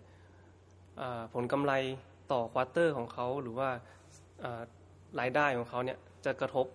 กับภาพรวมของบริษัท เพราะฉะนั้นเขาต้องคิดถึงบริษัทมาเป็นอันดับแรก อันไหนที่ไม่จำเป็นจริง ๆ เขาก็ต้องตัด เขาไม่ได้แคร์ครับ เขาก็ตัด มีมีเหตุการณ์แบบตัดทั้งทีม มีไล่ออก็ตัดทั้งโอ้โหตัดทั้งยวงเลยตัดทั้งแผนกตุ้มน้ำตาไหลอะ ทีหนึ่งสี่ห้าพันคนยังมีเลย คือบางทีไม่รู้ตัวมาก่อนด้วยใช่ไหมคะว่าจะตกงานวันก็ไม่รู้ตัวด้วยครับ แต่ก็บางทีก็จะมีข่าวมาแบบว่าเออควอเตอร์นี้ไม่ค่อยดีนะอะไรนู่นนั่นนี่อะไรอย่างเงี้ยครับเฮ้ยมันเป็นการทำงานที่น่ากลัวเหมือนกันนะว่าเรากดดันไม่นะกรู้ดดันว่าแบบชีวิตเราจะอยู่ไปใช่จนถึงเมื่อไหร่เมื่อไหร่จริงกดดันๆอันนี้คือพูดในแง่หนึงก็คือเรื่องของธุรกิจมาเนอะแต่มันมีไหมคะที่แบบไล่ออกเพราะ performance ไม่ดีอ๋อมีครับอ๋อ let go เลย let go ก็คือคล้ายๆกับแบบว่า คุณทำคล้ายๆกับแบบเขาให้โปรเจกต์มาเนาะคุณก็แบบทำบ้างไม่ทำบ้างทำไม่เสร็จบ้างนู่นนั่นนี่อะไรเงี้ยครับแล้วก็เอ่อมันจะมี peer review peer review ก็คือแบบได้รีวิวจากเพื่อนๆไงครับว่าเออคนคนนี้แบบอู้งานนู่นนั่นนี่อะไรเงี้ยครับมันก็จะมีถ้าสมมติว่ามีหลาย ๆเสียงมาเหมือนเหมือนๆกันเขาก็จะมาดูแล้วว่าอะเป็นจริงหรือเปล่าอะไรเนี่ยครับอืม peer review เฮ้ยตรงเนี้ยเราไม่ค่อยมีนะปกติเนี่ยเราจะถูกประเมินโดยหัวหน้า อ๋อไม่ครับขโอ้งเราโห peer นี่ review แบบนี่สำคัญมากเลยครับ peer โอ้ review โหสำคัญคือ ช่วง peer review นี่คือแบบหลายอาทิตย์มากเลยนะ ต่อปีต่อปีนี่คือแบบนั่งนั่งเขียนเป็นอาทิตย์อะนั่งเขียนว่าเออรีวิวแบบทำงานกับเพื่อนคนนี้เป็นยังไงนู่นนั่นนี่แบบเออลักษณะนิสัยเอ่อโปรเจกต์ที่ทำเป็นยังไงปั๊มโปรเจกต์ไหนบ้างอะไรเงี้ยครับก็นั่งย้อนอดีตนั่งทำแมชชีนย้อนไปเลยปีหนึ่งเออกูทำอะไรบ้างวันเนี่ยอะไรเงี้ยประมาณนะครับก็บอกว่าพอออกมาจาก Microsoft ก็คือมีมีเหตุให้ต้องกลับบ้านที่เมืองใช่ไทครัยบแต่ถามว่าเมื่อย้อนกลับไปมองอะสิ่งที่ภูมิใจที่สุดที่ทำตอนที่อยู่ Microsoft นี่คืออะไรอะคะ ก็คงถ้าถ้าพูดถึงในเรื่องส่วนตัวเนาะในเรื่องส่วนตัวก็คงเป็นการได้ได้เข้าไปอยู่ในทีมที่ดี ได้เข้าไปอยู่กับหัวหน้าที่ดี แล้วก็ได้เจอเพื่อนๆได้ได้พัฒนาตัวเอง ได้รู้ศักยภาพของตัวเองว่าตัวเองสามารถที่จะไปได้ไกลขนาดไหนเงี้ยครับนั่นก็คือจุดที่รู้สึกว่าเออภูมิใจละ เราได้มาถึงจุดที่เราฝันตั้งแต่ตอนพี่เป็นเด็ก เราได้มาอยู่จุดที่แบบเรารู้สึกว่าเราทำได้แล้ว แล้วเราจะไม่เราไม่เสียดายเลยที่แบบเราก้าวออกจากบ้านวันนั้น อืมโอ้ยฟังพี่โสพลแล้วก็นึกถึงหนังสือหลายเล่มผุดผุดผุดขึ้นมาในหัว ประเภทว่าคนเราเนี่ย หลายคนมีความฝันตอนเป็นเด็กอืมแล้วไม่รู้ไงไม่รู้ทิ้งไประหว่างทางหรือลืมไปแต่ว่าจะมีอย่างหนังสือเรื่องเอ่อ last the last lecture นะของอาจารย์ที่เสียชีวิตไปแล้วอืม Randy Pausch เขาก็พูดเหมือนกันว่าเฮ้ย อีความฝันตอนเด็กเหมือนเขาก็มีความฝันเหมือนกัน แล้วก็เรียนรู้สึกศาสตร์เดียวกันเนาะแล้วเขาก็พูดถึงวันหนึ่งเขาก็ไปได้ทำงานกับ Disney World อืมนะอะไรแบบเนี้ยเราก็นึกนึกว่าเออ อย่างอุ้ยพี่โสพลได้ทุกอย่างจริงนะหมายถึงว่าในแง่ว่าเราชอบคุณบิลเกตส์อืมอ่านหนังสือเรื่องเขามาอยู่ใช่ที่ฝางอะใช่ครับนึกแล้ววันหนึ่งได้มาทำงานอุ๊ยใช่แล้วจริง ๆ ชีวิตจริงนี่คือได้เจอบิลได้เจอครับกตแต่เขาอยู่บนเวทีเขาเขาแบบเขาอยู่บนเวทีแบบคล้าย ๆ กับแบบเป็นเป็นการพูด ประจำปีเงี้ยครับเขาก็จะมาเป็นแขกนั่งนั่งคุยตอนนั้นเป็นซีอเป็นสตี v บอลเมอร์ไม่ใช่ไม่ใช่บิลเกตส์ละ Steve เอ่อบิลเกตส์เป็นแค่ผู้ปรึกษาเป็นแค่นะเป็นแค่ผู้ปรึกษาเป็นแค่ผู้ปรึกษา ตอนนั้นเขาก็แบบมามาออฟฟิศบ้างอะไรเงี้ยครับ มาทีละสองสามวันมาก็เดินเดินเดินก็เจอบ้างที่แบบเดินกันในออฟฟิศเงี้ยครับเฮ้ยบิลเกตส์เงี้ยแล้วก็เขาก็ผ่านไปแล้วฟุบรู้สึกไงบ้างคะจริงๆอะตอนที่แบบเจอครั้งแรก ก็รู้สึก เขาเรียกว่าไงอะเขาก็มีออร่าของเขาเนาะแต่ก็รู้สึกว่าเขาก็เป็นคนธรรมดา เขาเป็นคนที่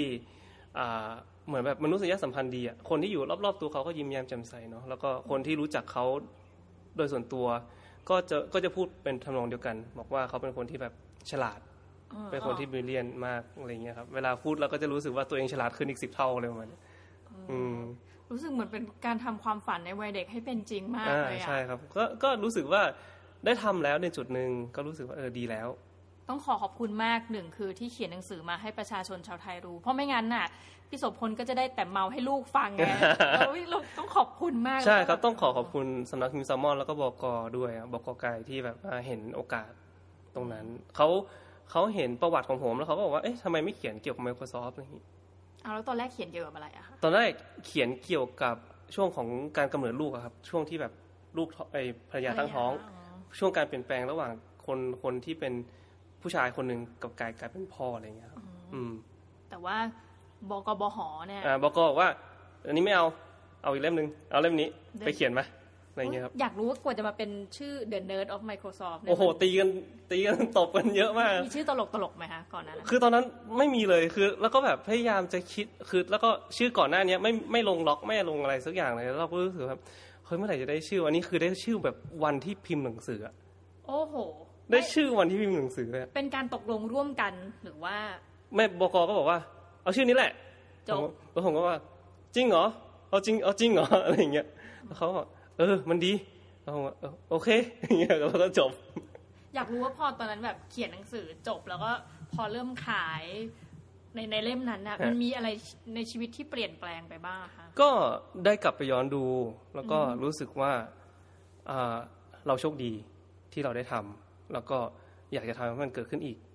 มันเลยกลายมาเป็น BC Rabbit เนี่ยนี่นี่เริ่มเข้าเรื่องแล้ว ต้องบอกว่าพี่โสพลจริง ๆ ทั้งเป็นนักเขียนด้วยตอนใช่นี้ครับน้องหมีเห็นงานตาม The Cloud แต่พี่โสพลบอกจริง ๆ มีงาน มี The Matter ครับมี The Matter Matter มี101มี GQ มี Don't Magazine มีประมาณเนี้ยสี่อันที่เขียนเขียนทุกวันประในจำตอนนั้นฮะอุ้ยแต่หัวใหญ่หมดเลยนะคะ แล้วจริงๆเขาต้องยังไงต้องอันนี้ต้องเขียนแบบอย่างน้อยอาทิตย์ละครั้งของหรือว่า GQ นี่เขียนออนไลน์อาทิตย์ละครั้ง นิตยสารเดือนละครั้ง The Matter เอ่อเขียนสองอาทิตย์ครั้งโดนเขียนสองอาทิตย์ครั้งอะไรเงี้ยครับจริงๆก็ยุ่งพอสมควรเลยก็เขียนทุกวันนะครับ เขียนทุกวันนะตอนนี้ก็เขียนทุกวันเขียนหนังสือทุกวันฮะนอกจากเรื่องการเขียนหนังสือนะคะจะเรียกว่าเป็นนักเขียนฮะเอ่อประจำคอลัมน์เป็นต่างๆนานาฮะ แล้วเนี่ยพี่โสพลยังมาเปิดจะเรียกว่าเป็นสตาร์ทอัพได้ไหม Startup ครับเนี่ยเออ Startup ของตัวเองครับที่มีชื่อว่า BC Rabbit BC Rabbit อะเล่านิดนึงว่าไอเดียมาจากไหนคะพี่โสพลไอเดียคือตอนนั้นที่หลังจากที่กลับมาจาก Microsoft ก็มาเริ่มทำงานที่บ้านอ่าพอทำงานที่บ้านได้พักหนึ่งเราก็จะรู้สึกอิ่มตัวละอืมห้าปีอะอืมห้าปีเราก็จะรู้สึกว่าเออ มันก็ถึงเวลาขยับขยายของของตัวเองแล้วว่าเอออยากจะทำอะไรอะไรเงี้ยครับแล้วก็เป็นช่วงจังหวะที่เขียน The Nerd of Microsoft เสร็จพอดี แล้วก็เรารู้สึกว่าเอ้ยมันอาจจะถึงเวลาที่เราต้องเริ่มทำอะไรบางอย่าง ให้กับตัวเองอีกครั้งหนึ่งอะไรเงี้ยครับผมตอนนั้นก็เลยเริ่มหาโปรเจกต์อื่น ก็ยังไม่รู้เลยว่าจะจะไปทางไหนดี แล้วก็พอมีวันหนึ่งขับรถกลับบ้าน แล้วก็รถติดมาก แล้วก็รู้สึกเฮ้ยทำไมไม่มีแบบบริการขนส่ง messenger แบบเอ้ยไม่งอยากอยากได้ messenger มาส่งอืมอาหารตอนเนี้ยมามันจะมีไหมวะอะไรเงี้ยอืมเออแล้วก็รู้สึกว่าเฮ้ย แล้วทำไมเชียงใหม่ยังไม่มี messenger วะที่กรุงเทพก็มีต่างประเทศก็มีทำไมเชียงใหม่แบบไม่มี messenger แบบเป็นเรื่องเป็นราวสักทีอะไรเงี้ยครับ เออ ก็เลยคิดเป็นไอเดียนั้นมาแล้วก็เริ่ม ตอนที่เริ่มนี่เริ่มคนเดียวเลย เริ่มคนเดียวเลยครับ ตอนนี้ก็ยังอยู่คนเดียวอยู่ ไม่จริงนะวันวันนี้เรามาถึงออฟฟิศ BC Rabbit นะเขามีพนักงานอยู่หลายมีท่านมีอยู่ ออกไปวิ่งกันแล้วแล้วก็จริงๆชอบคำว่า BC Rabbit มาก คือก็ยังงงว่านี่เป็นฝีมือผู้ชาย มุ้งมิ้งหรือเปล่าเนี่ย เพราะว่าตัวคือต้องบอกว่าบริษัทเขาเนื่องจากสัญลักษณ์ก็คือกระต่ายกระต่ายแต่กระต่ายเนี่ยมันจะมีแบบความหน้าตาน่ารักอะอืมแล้วการเขียน content เอออาจจะเพราะเราอยู่กับนักเขียนด้วยแล้วอืมโปรแกรมเมอร์ด้วยนะอืมเขาก็จะเขียนว่าอุ้ยวันนี้ตายแบบภูมิกลางมากเลย คือไปส่งของแล้วเหมือนเห็นของน่ากินก็เลยไปซื้อมานั่งกินอะไรอย่างเงี้ยอืมอันนี้อยากรู้ใครเขียนนะผมเขียนได้แล้วครับผมเขียนได้แล้วครับ คือการการสร้าง character ของ BC Rabbit มันก็จะเป็นอีกแนวหนึ่งเพราะว่าเรารู้ว่าการที่สร้าง character ของของบริษัทเนี่ยมันก็จะทำให้คนที่คนที่รู้จักหรือว่าคนที่ได้ยินชื่อเนี่ยเข้าถึงง่าย มันเลยเลยต้องทำให้น่ารักไปก่อน น่ารักแล้วก็เข้าถึงที่คนที่แบบทุกเพศทุกวัยอะผู้ชายก็เข้าได้ผู้หญิงก็เข้าได้ แล้วก็เด็ก ๆ ก็เข้าได้อะไรอย่างเงี้ยครับจริง ๆ มันก็มีหลายที่นะที่ใช้เลือกใช้กระต่ายอืมอันนี้พี่โสพลมีเหตุผลเบื้องหลังไหมครับเกิดปีกระต่าย ไม่ครับ ไม่ได้เกิดปีกระต่ายก็คือตอนนั้นน่ะรู้สึกว่ากระต่ายมันเร็วดีอ่า กระต่ายมันแบบวิ่งไปไหนกระชับกระเฉงดีอะไรเงี้ยครับผมแล้วก็ลูกสาวก็ชอบตุ๊กตากระต่ายด้วยอ๋อออ่าก็เลยเลือกเป็นกระต่ายเป็นแรบบิทมา แล้วก็รู้สึกว่าเฮ้ยแล้วจะมีอะไรมาต่อจากแรบบิทดีอะไรเงี้ยครับผมเพราะว่าแรบบิทอย่างเดียวมันก็มันก็ดูแปลกๆอืมก็เลยเอา BC BC แรบบิทถ้า BC ก็คือแบบกระต่ายที่มันยุ่งตลอดเวลาแบบทำอะไรก็ได้ยุ่งทำนู่นนั่นนี่อะไรเงี้ยครับทำทำงานที่ทำงานที่คนอื่นๆ ยุ่ง อย่างเช่นว่าคุณยุ่ง ผมจะไปทำให้อย่างเงี้ยครับเออคุณ BC เดี๋ยวผมจะไปทำให้เรียก BC แรบบิทก็เลยเป็น BC Rabbit ถ้าให้นิยามแบบว่าจำกัดความสักหนึ่งประโยคว่า BC Rabbit คืออะไร งานบริการ Messenger ทุกอย่างที่คุณคิดว่า Messenger จะทำได้อะอืมนี่แล้วตอนตั้งมาครั้งแรกก็บอกว่ามีคนเดียว ก็คือมีผมเอ่อภรรยาก็ภรรยาก็ช่วยคิดไอเดียฮะแล้วก็เอิ่มมีพี่สาวที่ช่วยลงทุน มีพี่สาวมีพี่สาวมีเงินทุนมา10%ของผมกับภรรยา90%นนี่ะแล้วก็หลังจากนั้นก็ระดมทุนกันมาแล้วก็บิวเลยเอ้ยจะบอกว่าการเปิด BC Rabbit เนี่ยมันมันมีต้นทุนเยอะเลยเหรอต้นทุนเยอะครับ ต้นทุนเยอะอย่างแรกเลยก็คือเอ่อค่านะค่า messenger เนาะเพราะว่าเราจ้างเป็นรายเดือน เราไม่ได้จ้างเป็นงาน ถ้าสมมุติว่าเป็นอย่างบริษัทอื่นเนี้ยที่เขาจ้างเป็นจ็อบเป็นจ็อบไปเงี้ยมันก็มันก็จะมี ตามจำนวนจ็อบรายจ่ายตามจำนวนจ็อบแต่ถ้าสมมติว่าของเราเนี่ยเป็นการแบกรับภาระของค่าใช้จ่าย messenger โดยตรง เราเป็นจ้างพนักงานเป็นเดือนเลย อันเนี้ยอยากรู้วิธีการคิดเบื้องหลังว่าทำไมเลือกที่จะจ้างเป็นเดือน แทนที่จะเป็นจ็อบเป็นจ็อบไป เพราะว่างานแต่ละงานมีความยากง่ายไม่ตะไม่เหมือนกันฮะอย่างเช่นแบบว่างานไปซื้อของที่ตลาดเนี่ย บางทีใช้เวลาสองสามชั่วโมงนะต่องาน เพราะฉะนั้นถ้าสมมุติว่าเราจ่ายเป็นจ็อบเราจ่ายเป็นจ็อบ messenger จะไม่พอใจ messenger จะไม่พอใจแล้วว่าเอ้ยทำไมฉันต้องไป ฉันต้องไปงานจ่ายตลาดอีกละทางทางๆที่แบบงานรับส่งของเนี่ยสองสามชั่วโมงได้เวลาสามจ็อบอืม แต่ถ้าสมมุติว่าเราจ่ายเป็นเดือน เราจ่ายเป็นเป็นเอ่อรายวันอย่างเงี้ยเราจ่ายเป็นเต็มๆอย่างเงี้ยนะครับเอ่อ messenger ก็จะรู้สึกว่าโอเค ยังไงฉันก็ได้เงิน ยังไงฉันก็มีรายได้ เพราะฉะนั้นฉันก็ทำงานบริการของฉันให้ดีที่สุด เพราะฉะนั้นสิ่งที่ BC Rabbit ต้องการจะทำก็คืองานบริการ งานบริการที่ ลูกค้ารู้สึกประทับใจ เราไม่เหมือนกับ messenger ที่อื่น ตรงที่ว่าเราไม่ใช่แค่รับส่งอย่างเดียว เราบริการจนถึงแบบแทบจะส่งคุณเข้านอนอะ อืม คือจริง ๆ มีแบบอะพอเรานึกถึงคาว่า messenger เราก็นึกถึงว่าให้คนที่แบบ เออ สมมติเอ้ยลืมลืมลืมกุญแจไปแบงค์เออลืมนู่นลืมนี่ไปให้หน่อยใช่แต่จริงๆมันมีหลายอย่างมากกว่านั้นนี่ต้องเล่าก่อนนิดนึงว่าเออณปัจจุบันเนี่ยจังหวัดเชียงใหม่ไลน์แมนยังมาไม่ถึงนะคะ อันนี้ไม่ได้บ่นอะไรเล่าให้ฟัง เดี๋ยวก็มาคร่าวๆเดี๋ยวก็มา เดี๋ยวเดี๋ยวเราจะต้องคุยว่า BC และ b จะทำยังไงนะแต่ว่า เพราะนั้นก็จะมีคนไปทำอะไรให้เราในช่วงเวลาที่เราแบบ โอ้ยไม่อยากจะไปทำใช่เองนะคะนอกนั้นก็คือเรื่องของที่เห็นเยอะมากช่วงเนี้ยตามร้านอาหารต่างๆ ก็จะมีสัญลักษณ์ BC Rabbit อืมไปโชว์นะคะซึ่งจริง ๆ เราไม่เคยรู้มาก่อนเหมือนกันนะว่าเฮ้ยมันมีคนที่แบบต้องการให้รับส่งอาหารเยอะขนาดนี้ใช่ในในอย่างเชียงใหม่เนี่ยก็รู้สึกว่าในในตัวเมืองแล้วกัน ก็ดูเป็นอะไรที่ไม่ได้ใหญ่โตอะ เป็นอยู่ในเมืองมันก็มีเท่าเนี้ยอืมเออก็ยังบอกเอ้ยคนรับส่งอาหารเนี่ยมีความต้องการสูงสูงพอสมควรเลยนะครับ อย่างไอ้พวกแม่ค้ารับหิ้วอย่างเงี้ยครับตลาดบูมมากนะแม่ค้ารับหิ้วฮะตลาดบูมมากเลยหิ้วไปไหนล่ะคะทานโทษ ก็คือคล้ายๆกับแบบว่าแม่ค้าก็จะบอกว่าวันหนึ่งวันนี้จะไปร้านนี้ร้านนี้ร้านนี้มีออเดอร์สั่งมานะอะไรเงี้ยครับแล้วก็จะมีออเดอร์มาตุ่ม แล้วก็แม่ค้าก็ไปซื้อซื้อซื้อซื้อแล้วก็ไปส่งทั่วเชียงใหม่ เฮ้ยโอ้ยเราเราเพิ่งรู้เหมือนกันใช่ว่ามีมีธุรกิจนี้เยอะมากครับ ดังมากด้วยอ๋ออืมแล้วทำไงบีซีรับบิดถึงแบบโดดเด่นขึ้นมาจากกลุ่มที่เขาเป็นผู้ให้บริการเดิมอะค่ะคือจะบอกว่าเราโดดเด่นไหม เราให้บริการที่ต่างออกไปครับผม ก็คือเราเป็น on demand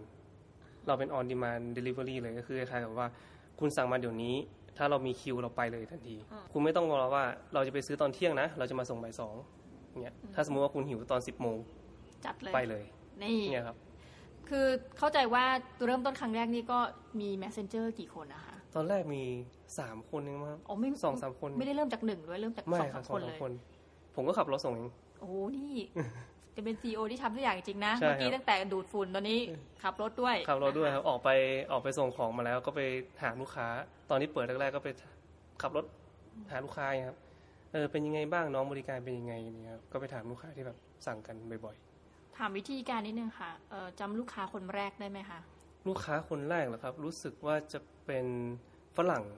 สั่งซื้อนานาเบเกอรี่ครับเขารู้จักเราได้อย่างไรอะตอนนั้น Facebook ครับผมตอนนั้นเฟซบุ๊กออนไลน์เลยออนไลน์เลยครับย่งย่งมาดีวออนไลน์อย่างเดียวเลยครับตอนนั้น Facebook อย่างเดียวเลยไม่มีโฆษณาไม่มีอะไรเลย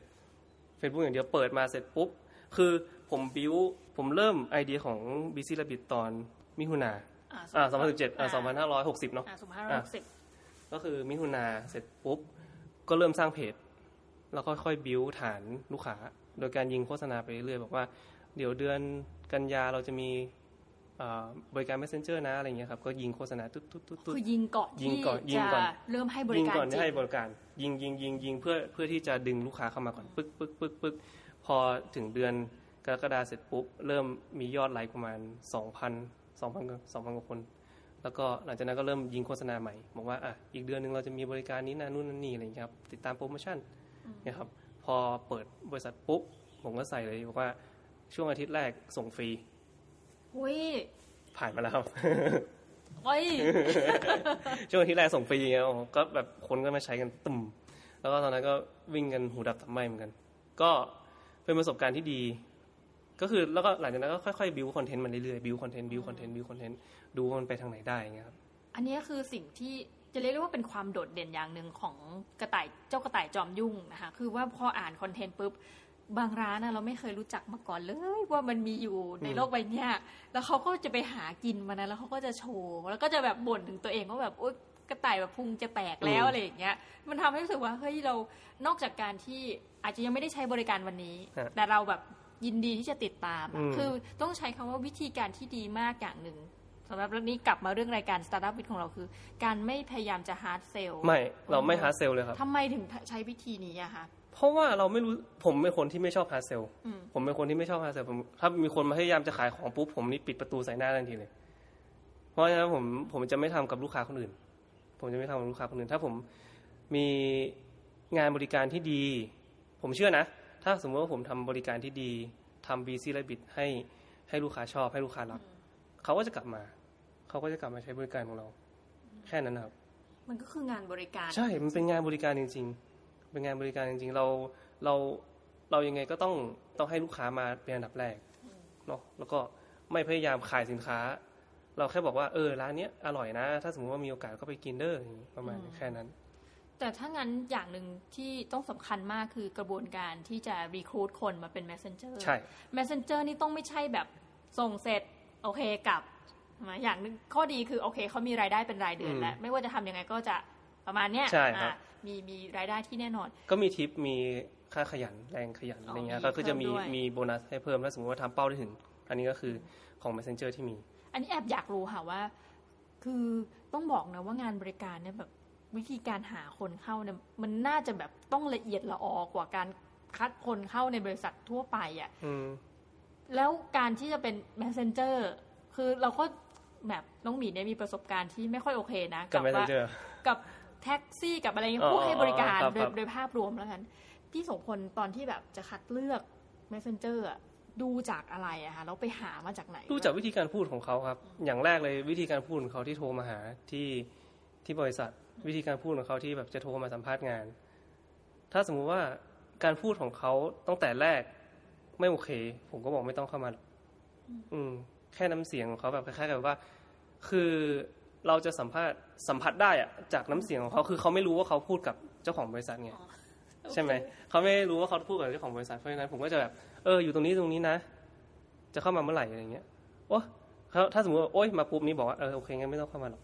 หายากไหมคะคนหายากที่แบบครับ หายากคนที่ messenger หายากมากอืม messenger จะบอกไง messenger ดีๆ ที่พร้อมจะให้บริการกับลูกค้าหายากมาก อืมแต่ messenger ทั่วไปหายหาผมแป๊บเดียวก็ได้แล้วออกไปข้างถนนก็มี แต่เราก็จะเห็นข้อความสุดแสนประทับใจต้องบอกว่านอกจากคอนเทนต์เรื่องอาหารที่แบบโอ๊ยโพสต์ทำไมเนี่ยหิวนะคะ จะเห็นพี่กระต่ายอีกอย่างนึงก็คือว่า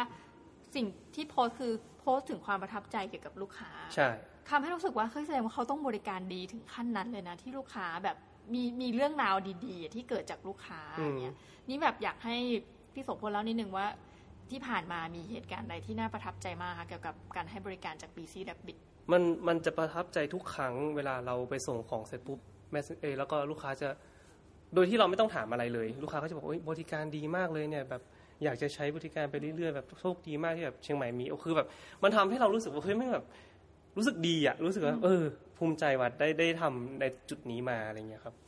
คือคำที่เขาบอกว่าบริการดีมาก คืออยากรู้ว่ายังไงคะคือ messenger เข้าไปเลยยิ้มสวัสดีครับ หรือก็ว่าคงประมาณว่าทั้งตั้งแต่ต้นตั้งแต่ต้นสายอ่าถึงปลายสายคล้ายๆกับแบบ เพราะว่าเรามีแอดมินเป็นคนดูแลเรื่องรายละเอียดงาน เพราะฉะนั้นเนี่ยถ้าต้นสายไม่ดีปลายสายก็ซวยไปด้วย ใช่ไหมครับแอดมินก็ต้องดูแลเรื่องรายละเอียดที่ดีให้ครบถ้วน ไม่ไปรบกวนลูกค้ามากเกินไป อย่างเช่นลูกค้าสั่ง สั่งนู่นนั่นนี่มา เราก็จะเอาข้อมูลเท่าที่จำเป็น ไม่ไปแบบเซ้าซี้ว่าแบบเอ้ยต้องส่งที่ไหนนู่นนั่นต้องแบบอะไรเงี้ยรายละเอียดเยอะเกินไปลูกค้าก็จะรำคาญก็มี อืมก็คือแอดมินก็จะดูแลในส่วนนี้ พอแอดมินได้รายละเอียดเสร็จปุ๊บเราก็จะส่งให้ Messenger ที่ใกล้ที่สุด เพื่อที่จะทำเวลาให้ดีที่สุด แล้วก็อีกอย่างหนึ่งที่เราให้ความสำคัญก็คือการตรงเวลา ถ้าเราไปไม่ได้ เราจะบอกไปเลยว่าเราไปไม่ได้ เราจะตั้งแต่แรกตั้งแต่แรกเลย บอกว่าตอนนี้ได้คิวตอนนี้นะครับ คือตอนนี้ถ้าสมมติว่าอย่างตอนนี้สิบโมงเนาะผมว่าคิวต่อไปได้สิบเอ็ดโมงนะพี่ พี่รอได้ไหมอืมถ้าพี่รอได้ผมไปให้อย่างเงี้ยครับ แล้วสิบเอ็ดโมงตรงเป๊ะผมต้องไปละผมต้องถึงเนี่ยครับ อืม ผมจะไม่มีสิบเอ็ดโมงครึ่งไม่มีไม่มีเที่ยง คือคือเป็นคำมั่นสัญญาเป็นคำมั่นสัญญาแล้วเราจะทำให้ได้ ถ้าสมมุติว่าผมรับงานมาแล้ว ผมจะทำให้เสร็จโอ้ยเหมือนแบบทั้งเอาความเป็นตัวของตัวเองในการแบบ อะอย่าง Microsoft เราเข้าใจว่าเดทไลน์อ่าคือมันเป็นลักษณะอย่างนี้ไหมคะใช่ครับกับการทำงานของตัวเองคือทำงานแบบนั้นมาอ่าพอถึงเวลาเปิดบริษัทเราก็จะต้องมีลักษณะแบบเนี้ยใช่ครับเพราะปกตินะ messenger เราก็จะแบบเออบ่ายสามปุ๊บได้หกโมงเย็นอืมใช่ใช่แต่ใช่ BC ดับบิจะไม่ใช่ไม่ใช่ครับไม่ใช่ ถ้าสมมุติว่าเราบอกบ่ายสามปุ๊บบ่ายสามถึงหน้าบ้านอืมเพราะฉะนั้นตอนนี้มีหลากหลายบริการที่จะเกิดจาก messenger แต่อยากรู้จริงๆค่ะ พฤติกรรมลูกค้าว่า ตอนเนี้ยบริการอะไรที่คนนิยมใช้มากสุด ส่วนมาก ตลอดทั้งวันเนาะก็จะเป็นแม่ค้าส่งของ แม่ค้าส่งของก็มีที่แบบว่าขายของในเชียงใหม่ ขายเสื้อผ้า ขายอาหาร ขายของจุกจิกทั่วไปอย่างเงี้ยครับ ขายคอนแทคเลนส์ก็มีเออเราก็จะไปรับให้แล้วก็ไปส่งให้ลูกค้า ซึ่งตรงนี้ก็จะเป็นเราจะเป็นตัวกลางเนาะ business to customer อย่างเงี้ยครับเออแม่ค้าก็จะได้ไม่ต้องออกไปออกไปเอง อันนี้ก็คือส่วนหนึ่งประมาณ 30%แล้วก็ต่อมา 30%ก็จะเป็นอาหาร แล้วก็อีก 30-40%ก็จะเป็นยิบย่อยทั่วไป เอกสารเดินงานไปสารกลางบ้าง ไปต่อใบต่อทะเบียนเออต่อทะเบียนรถนู่นนั่นนี่คือทำหมดอะครับเออต่อทะเบียนรถไปคัดเอกสารก็มีที่ศาลากลาง ไปเอ่อจ่ายค่าน้ำค่าไฟก็มีไปซื้อดอกไม้ เออส่งดอกไม้ก็เยอะวาเลนไทน์อะไรอย่างโอ้ยเงี้ยโอ้โหแฟนไทยนี่โอ้โหโอ้ยสุดยอดตายมากแล้วตายมากโอ้โหช่วงนั้นนี่โอ้โหจะตายเอา ซื้อดอกไม้ไหว้พระก็มี เออ ซื้อเซอร์ไพรส์ให้แฟนก็มีสตาร์บัคให้แฟน อะไรเงี้ยครับ อยู่ต่างจังหวัดเอออยู่ต่างจังหวัด อยากซื้อสตาร์บัคส่งให้แฟนก็โทรมาแล้วบอกเออโอ้โหซื้อไปให้แฟนให้หน่อยอย่างเงี้ยดูเป็นการกระทำเล็ก ๆ ที่ยิ่งใหญ่มาก ใช่ครับ ก็คือบางคนก็แบบว่า เอองอนกันนู่นนั่นนี่แบบเออเขียนข้อความอย่างนี้ให้หน่อยได้ไหมแล้วก็แบบส่งให้หน่อยอะไรเงี้ยอืมฟังดูแล้วมันมีหลากหลาย หลากหลายมากควมีหลากหลายความต้แต่องละการคนใช่ แล้วก็เป็นงานละเอียดอ่อนมากจริงๆงานละเอียการดอ่อน ดีลกับคนเนี้ยเนาะสุดสุดๆสุดๆบางคนแบบ บางคนแบบทะเลาะกันอย่างเงี้ย แล้วเราไปอะเราเป็นหน้าด่านไงแบบ หนังหน้าไฟอะ มาทำไมเนี่ยอะไรแบบอ้าวบอกไปบอกให้คนส่งเลยนะว่าไม่ต้องส่งมาโอ้โหแบบโอ้แป้วเลยเนาะแป้วเลยนะคือแล้วเราเป็น messenger ไงแล้วเราก็บอกอ๋อขอโทษด้วยนะครับพอดีว่าลูกค้าสั่งให้มาส่งอะไรอย่างเงี้ยครับหรือไม่ก็แบบบางคนสั่งดอกไม้อย่างเงี้ยเอาไปให้หน่อย ไม่เอาวางบนพื้นเลยเฮ้ยเออ ก็ได้จำเป็นได้วางบนพื้นแล้วถ่ายรูปส่งไปให้ต้นทางดูอะอุ้ยเศร้าอะ ก็อย่างเงี้ยคือก็มีมันก็มันก็มีหลากหลายเนาะงานบริการ แต่เราก็ต้องทำตามที่ลูกค้าสั่ง จริง ๆ ตอนนี้ BC Rabbit นี่กำลังจะครบหนึ่งปี จะครบหนึ่งปีแล้วครับโอ้ตื่นเต้นจัง ตอนนี้จากเดิมกันที่บอกยาว่ามีสองสาม Messenger ปัจจุบันนี้มี Messenger ใน BC Rabbit ในความดูแลนี้กี่คนนะหมุนกันประมาณเจ็ดคนแปดคน ก็โตมาเท่าตัว ประมาณเท่าตัวครับ เมื่อกี้เนี่ยตอนที่น้องหมีมายังเห็นว่านั่งสัมภาษณ์ ใช่ครับ คนใหม่แต่ว่าก็จะรับเพิ่มกำลังรับเพิ่มอยู่ครับกำลังกำลังดู messenger คนใหม่ๆอยู่ เพราะว่าเราก็ต้องมาคัดอีก บางคนทำงานได้แค่วันเดียวก็เลิกไปก็มีเหนื่อยใช่ไหมมันเหนื่อยด้วยหนึ่งเหนื่อยหนึ่งสองร้อนสามงานบริการคนอืมคนไม่ค่อย คนไม่ค่อยโอเคอะคล้ายๆกับแบบว่ารู้สึกแบบตัวเองต่ำต้อยอะไรเงี้ยซึ่งที่จริงมันไม่ใช่นะผมจะบอกว่างานบริการเป็นงานที่จะฝึกคุณให้คคุณเข้มแข็งมากอืมจริงๆอะในวันข้างหน้า เราจะรู้เลยว่าเราจะสามารถ รับมือกับสิ่งต่างๆ ที่เกิดขึ้นได้ไหม จริง ๆ งานบริการเนี่ยคือผมไม่เคยทำงานด้านนี้มาก่อน แล้วผมอยู่ๆผมก็มาทำผมก็รู้สึกว่าเฮ้ยมันทีแรกเอ้ยมันง่ายว่ะงานนี้งานแบบจิ๊บจ้อยอะไรอย่างเงี้ยแต่พอมันได้มาทำจริงๆ ได้มาสัมผัสจริง ๆ คุณจะรู้ว่าปัญหามันเกิดขึ้นได้ทุกวินาที แบบยางแตกบ้างเอออ่าฝนตกบ้างโซหลุดบ้างอาหารหกบ้างโอ้ยคือแบบคือมันเกิดได้ตลอดเวลา แล้วเราจะต้องแก้ปัญหาตรงนั้นยังไง มันทำให้คุณแบบมีสติ มันทำให้คุณรู้สึกว่า เอ้ย เราต้องมีสติกับตัว ไม่ใช่แบบตะเลิดไป โอ้โหโอ้โหกูไม่รู้จะทำอะไรอย่างเงี้ยครับอืมอืมซึ่งแสดงว่าส่วนใหญ่พอปัญหาเกิดปุ๊บเดาว่า messenger จะต้องโทรหาพี่โสพล พี่ใช่ทำไงอ่าอ่าทำไงต่ออะไรเงี้ยครับ เราก็จะดูว่าอะตอนนี้เป็นยังไงงานนี้รีบไหม มี messenger คนไหนใกล้คนไหนที่ว่างสามารถที่จะเข้าไปแทนได้ไหมอะไรเงี้ยแต่จริงๆ แล้วแอบดูราคา คือต้องบอกว่าเขามีบริการทั้ง คือเราสามารถไปติดตามเขาได้ทาง Facebook Line แอดครับนะคะ Line แอดเนี่ยเขาก็จะมีค่าใช้จ่ายคร่าวๆให้ให้ดู ใช่ ซึ่งก็แอบรู้ว่าราคาเริ่มต้นเนี่ยมันถูกมากเลยนะ เริ่ม 40 บาทมันถูกมากก็เลยบอกว่า เอ๊ะ แล้วพี่โสพลจ้างเป็นแบบรายเดือนใช่อย่างเงี้ยแสดงว่าถามว่าคนเราได้จะกำไรแล้วได้กำไรเยอะไหมได้กำไรไม่เยอะเลยครับ ถามจริงๆนะว่าเราได้กำไรเยอะไหมไม่ไม่เยอะ แต่แต่อยู่ได้ไหมอยู่ได้อืมอยู่ได้ไหมอยู่ได้ แต่คือจะบอกว่าราคาในระดับเนี้ย เราต้องเราต้องเข้าใจว่าเชียงใหม่ไม่ใช่กรุงเทพอืมคนยังไม่พร้อมที่จะจ่ายเท่ากับกรุงเทพแล้วถึงแม้ว่าค่าใช้จ่ายของเราอะจะมีเท่ากับกรุงเทพก็ตาม เออ ค่าใช้จ่ายของของผมอะถูกมากของบริษัทจะมีเท่ากับกรุงเทพก็ตาม เพราะว่าค่าน้ำมันก็เท่ากันเนาะค่ะค่ารายรายวันก็เท่ากันอะไรเงี้ยเพราะฉะนั้นจะบอกว่าเราได้กำไรเยอะกว่าไหมไม่ เราได้กำไรน้อยกว่า แต่จะบอกว่าสิ่งที่เราได้ในการทำเวลาเนี้ยก็คือการได้ บริการลูกค้า การได้มาเป็นเจ้าแรก ๆ การได้มาดูว่าเชียงใหม่ต้องการ messenger จริงๆไหมคือ ผมจะบอกว่าผมตั้ง VC ระบิดขึ้นมาไม่ได้หวังไม่ได้หวังรวยนะไม่ได้ไม่ได้หวังว่าเฮ้ยวันหนึ่งมันต้องทำให้กูเป็นมหาเศรษฐีอะไรอย่างนี้ แต่ผมอยากจะจะทำอีกความฝันหนึ่งของตัวเองให้มันเป็นจริงขึ้นมา นั่นก็คือ นั่นก็คือได้สร้างธุรกิจที่แบบภูมิใจแค่นั้นอะเพราะว่าเรา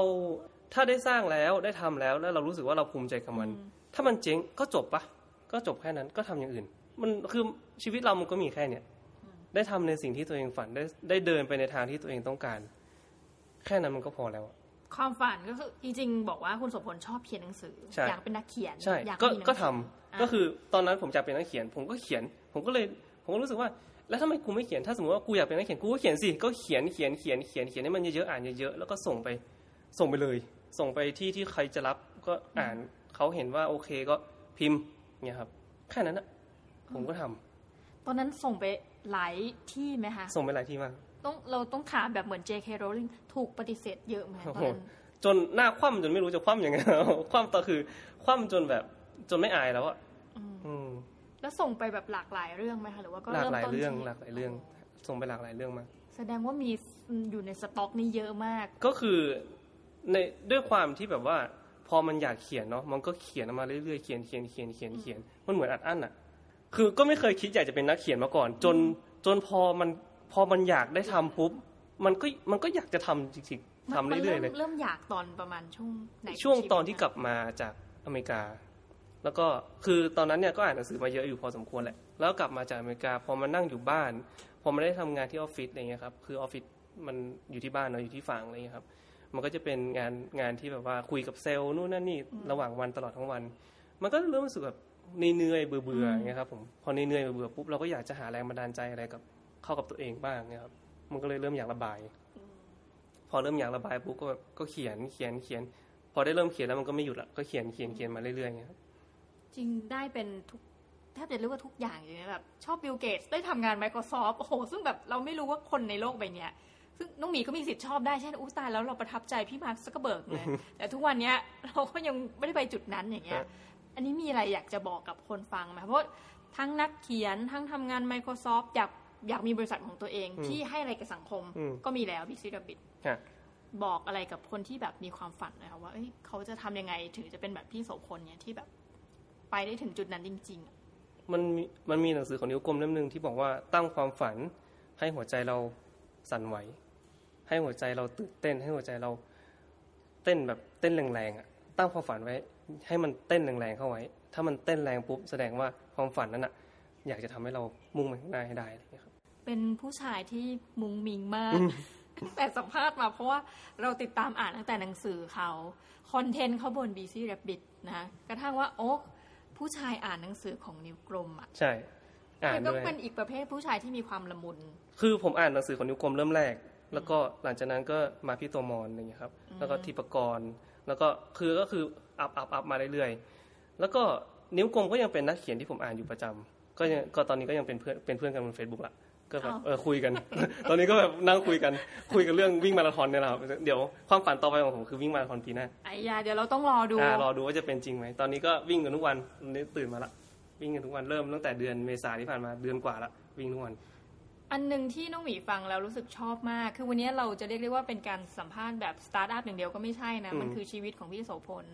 พี่โสพลมีความฝันไปเรื่อยอะใช่ใช่ใช่ เป็นคนที่มีความทำไมอะความพี่ฝันเรื่อยเปื่อยมากเลยอะรู้สึกไหมว่าตัวเองแบบเออไม่ไม่ใช่ไม่ดีนะอืมไปแต่มันไปเลือกให้หมดอันนี้ปุ๊บ เอ้ยมีอีกแล้วอันใหม่ฝันเลยเปื่อยใช่ คือเป็นคนที่รู้สึกว่าความฝันมันมีมันมีวันหมดอายุเนาะ เพราะฉะนั้นเราต้องรีบทำมันให้สำเร็จให้ได้ เรามีเวลาอยู่แค่เนี้ยบนโลกเจ็ดสิบปีไม่เกิน เจ็ดสิบแปดสิบปีเงี้ยครับเราจะทำมันได้แค่ไหน อืมเราผมไม่อยากไปอายุเจ็ดสิบแล้วรู้สึกว่าเฮ้ยแม่งแบบลุงงี้กูไปวิ่งมาราธอนตอนอายุกูสามห้าดีกว่า แบบลุงงี้กูเริ่มบีซี่ระบิดตอนอายุสี่สิบดีกว่าคือแบบไม่อยากมองย้อนกลับไปแล้วแบบเฮี้ยแม่งอย่างเงี้ยเออประมาณนั้น มันไปอ่านไปอ่านหนังสือเล่มไหนปะคะถึงมีความรู้สึกว่าประเภทว่าเคยก่อนตายแบบ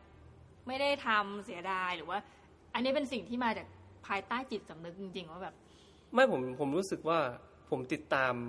คนที่คนที่เป็นไอดอลนั้นก็จะมีเจฟเจฟเบรอสก็คือเขาไอของอเมซอนอะอ่าเออผมก็ติดตามเขาอยู่งานเขาอยู่อะไรเงี้ยเขาเขาเป็นคนที่มีแนวคิดที่ดีในการที่จะ